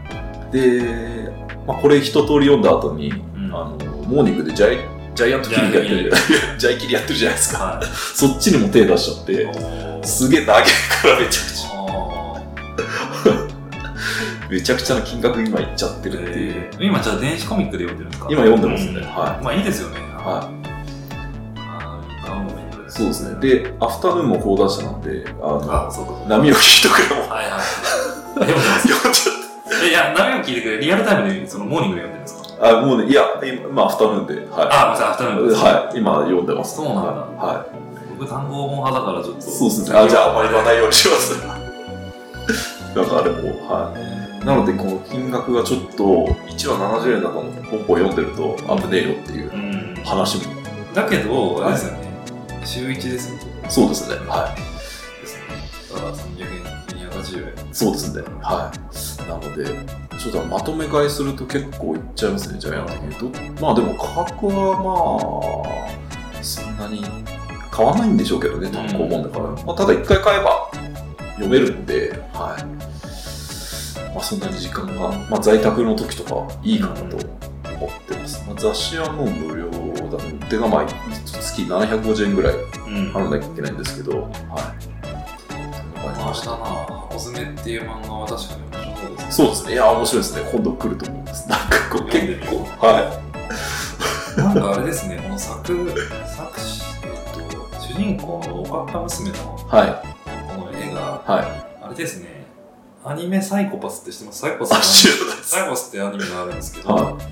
それのあれだな、なんか常森あかねにすごいっていう、あ、本当ですかはまあ、ある種主人公的な存在の人なんですい。けはど、いはいはいはい。えー、あ、なんかそうなんですサイコパスもは警察系の話い。あ、本当ですか同じ作者さんだったらすごい。ななんんかか、違いで。とは思うんだけど、でもこれは、いいっすね。なんかこう、せっかく可愛いのになんでモテねえんだろうみたいな、そう いう話。あーリアルな悩みがそうね、ですね。だから、はい。もともとそういう警察の経験があるから書ける。そうですね。はい。いや、こういうリアルな体験をこと基でづいて基づいてね。でだいぶユーモアも含めつつなんですけど、うんはい、いやでも本当あの結構な大変なシーンはあれ結構大変な仕事だなってのもあるし、はい、警察って面白いなっていうあーなるのは大変だと思いますけなどるはい、でもなんか警察の人に優しくなれる感じしますこれは、これを読むと、わかるというか。交通整理ばっかりやりやがってっていうのってもうやっぱここでもちょっとチャイルドシートつけとかなきゃ大変だよとか携帯は携帯で話したら大変だよみたいなはいいや、それはそれで向こうには向こうで苦労があるんだそうですね、はい。っていう、はっていうのがわかるというかい。そうですね、はい。すごい、リアルだし、面白いいでや、す。そうなんですよね。はい。はい。っていうのがあって、面白いですね、はうんい。ぜひぜひ、今おすすめの漫画かなとなるほ思ど。います。はなんか読みたくなりますねい。ですね、はい。まあ、電子書籍はちょっと気をつけましょうと。言いたいことはそれです。あの、在宅だと思うんですけど、はうん買いすぎい。ます買いすぎ、買いちゃいますね。あの、夜とか危ないですね。うんはい、 読み始める。もう絶対完結しないじゃないですか。うんこんなの。はい。なので了解しましはい。というのが今、 聞いてほしいところですね。た。電子書籍には気をつけろ。 そうですね。は買いすぎちゃうぞ、気をつけい、ろ。本当に。それはもういい。それはもうちょっと声は大にして。なるほど。は300円かける価値があるってい。こと。本当ですね。はいですね。 あ、本当に。はい。すみません。今、通常の港町ピーナッツには載せられないちょっとはい話題ですね。あそういう話ですね。なるほどはい。はい。了解しました。ですね。はい。というところです。あ、なんかいいですね。どうですかはい。いや、もう他の人には言えなかったんで。あ、これは、は本当に。い。はい。誰もわからない。あ楽しんでそんだから言えたところがありますね。あーなるはほい。ど分かってくれるだろうみたいー確確かにその、これ本当は言いたいんだけどな、みたいな。はいこれ本当は誰かに言いたいんだけど、は聞いてくれる人いなそうだから、みたいな時に、お金払うってのはあるんですよ。そうですね、そうですね。あそうですね。僕もだから、キャプテンアメリカの盾の話を、は誰にしようかみたいな時に、い。はえっと、お金払ってんだから喋らせてよみたいな。そうですねそうですねそういう気になれるからいいですい。ですね。はい。それなんかオフ会みたいなのがあればみんなで話せるんでしょうけどねう。んそうそうそうそうそうそれでもやっぱこう、話す人と、んあ話したいけどこの場では話せないっていうのありますからね。そう。定期的にね、はい。聞きたい、何話したい時はお金払うと。あ、いいですね。はい。まあ、交通費と考えればいいかもしれないですね。うんは聞いてくれる代みたいな。い。はい。なんかすごい、あ、よく嬉しい。い。いいっすね。はい。こはういうお金の使い方というかい。ね、こはい。ういうコミュニケーションの方というか、はい。あ、でもこれいいですね。うんはい。思ったより。思ってたよりやってみるといいでいすいね。ですね。うんは全力を、遠慮せずにい。、そうですね。は喋りたいことを喋る。い。はい。なんかやっぱ、遠慮しちゃうじゃないですか。これ言い過ぎかな、みああ、ですね。はたいな。ここまで言うとめんどくせえかな、みたいはい。引かれたらどうしようみたいな。そうですね。はな。どうにも消えないですよね、もうね。い。はお金払ってん だから。い。聞いてくれよ、本当ですね。しかもテーマを自由に決められるって感じですうね。ん。はそうそうそうそうそう。あんまこれ喋ってないけど、実は喋りたいんだよな、みたいな。はい。ですね。こんなこと言ったら結構あるな。そうですね。は何にも、ツイッター上にも別に言わねえし。い。ああ、そうですね。やっツイッ Twitter タとかーとかややっっぱぱ書くわけじゃないし。はぱキャラがありますからうんね。やっぱツイッターとブログとかノートにも。はい。いいっすよ。実はこういうのって実は。はい。ですね。もし実はあの皆さんもなんか話したいことあったら、そうですね。はいうん音声ファイルで。 それじゃああれか、合図違うってないかあな。のね、あの、最近気づいたんですけど、はい。えっと、今、アッカーっていう、えっと、おーポッドキャストシステムを使そうっでてすね配信してるじゃないですか、はい。私はい。で、あの、アンカーでも、まあ、当然、その、目頭ピーナッツ聞けるんですけど、はい。アンカーからはなんと、音声でお便りが出せある。、本当ですか新しい。はい、新しいですよね。新しいですね。はい。で、それをね、流せるらしいんですよ、どうやら。あ、あの、音はい声はいはいがで、はいそれを、アンカーの中で組み込んで、は編集して出せる。い。そう、面白いですね。はい。面白かったら。あもし、あの、ははい、お便りを出される方がいたら、ちょっと、はそれを、もうアンカーからだったらそれができるみたいい。なので、今、うん、ん。ちそうですね。ょっとやってみていただいて面白いかもしれないですね。いろんな媒体がありますからね。うんはい。うん。やっぱちょっと編集するのは難しいけど。ああ、ですね。アンカー上で編集しなきゃいけないのかなどうしようみたいなはまあまあ、ちょっと音声では出せるい。ですね、アンカー使えば。はいわかりました。もし声を聞いてほしいっていうのがあればそうですね。いろいろな届き方があると思うので。そうですね。。はお金を払っていただいてもいいです。い。そうです ね。終わってそうですね。はい。そうです。ありますもんね。あの、ポルカで。あ、でもね、ポルカ終わっちゃったんですよ。サービス自サ体がー。ビス自体がそうあれポルカがあれば、はいそれできたなと思ったんですけど、はいポルカ自体はね残念ながらサービス終わっちゃったんですよあ、そうなんですね。あ、そうですか。そうはもう泣き泣きそうですけど僕はあれだいぶ使ってたらもあ。はい。そうなんだ。ったいないですよねですねまあちょっとね事業としてやっていくのも難しくなっちゃったうーん。あ、そうなんですね。そうか。面白かったですけどね。あれすごい良かったですよはい。それはちょっとあれですね。ショックは出ますね。はい。まあそんなところですはい。ですね。今日は今日というか今月ははい。えーっとまあ実験コーナーということでね、はいえーお金を払って話を聞いてもらうとはい。いうことをやってみましたが、はい。まあ、もし皆さんもそういうことをね、機会としてやってみると意外と,、はい。えー、と伝えたいことが伝えられるという機会になるかもしれない、ですね。はい。やってみていただけるといいかと思います、はい。じゃあ、魂さんのこの組まれるの。あそうですね報告もあのはいクマになるかもしれないですね。はなれるかもしれない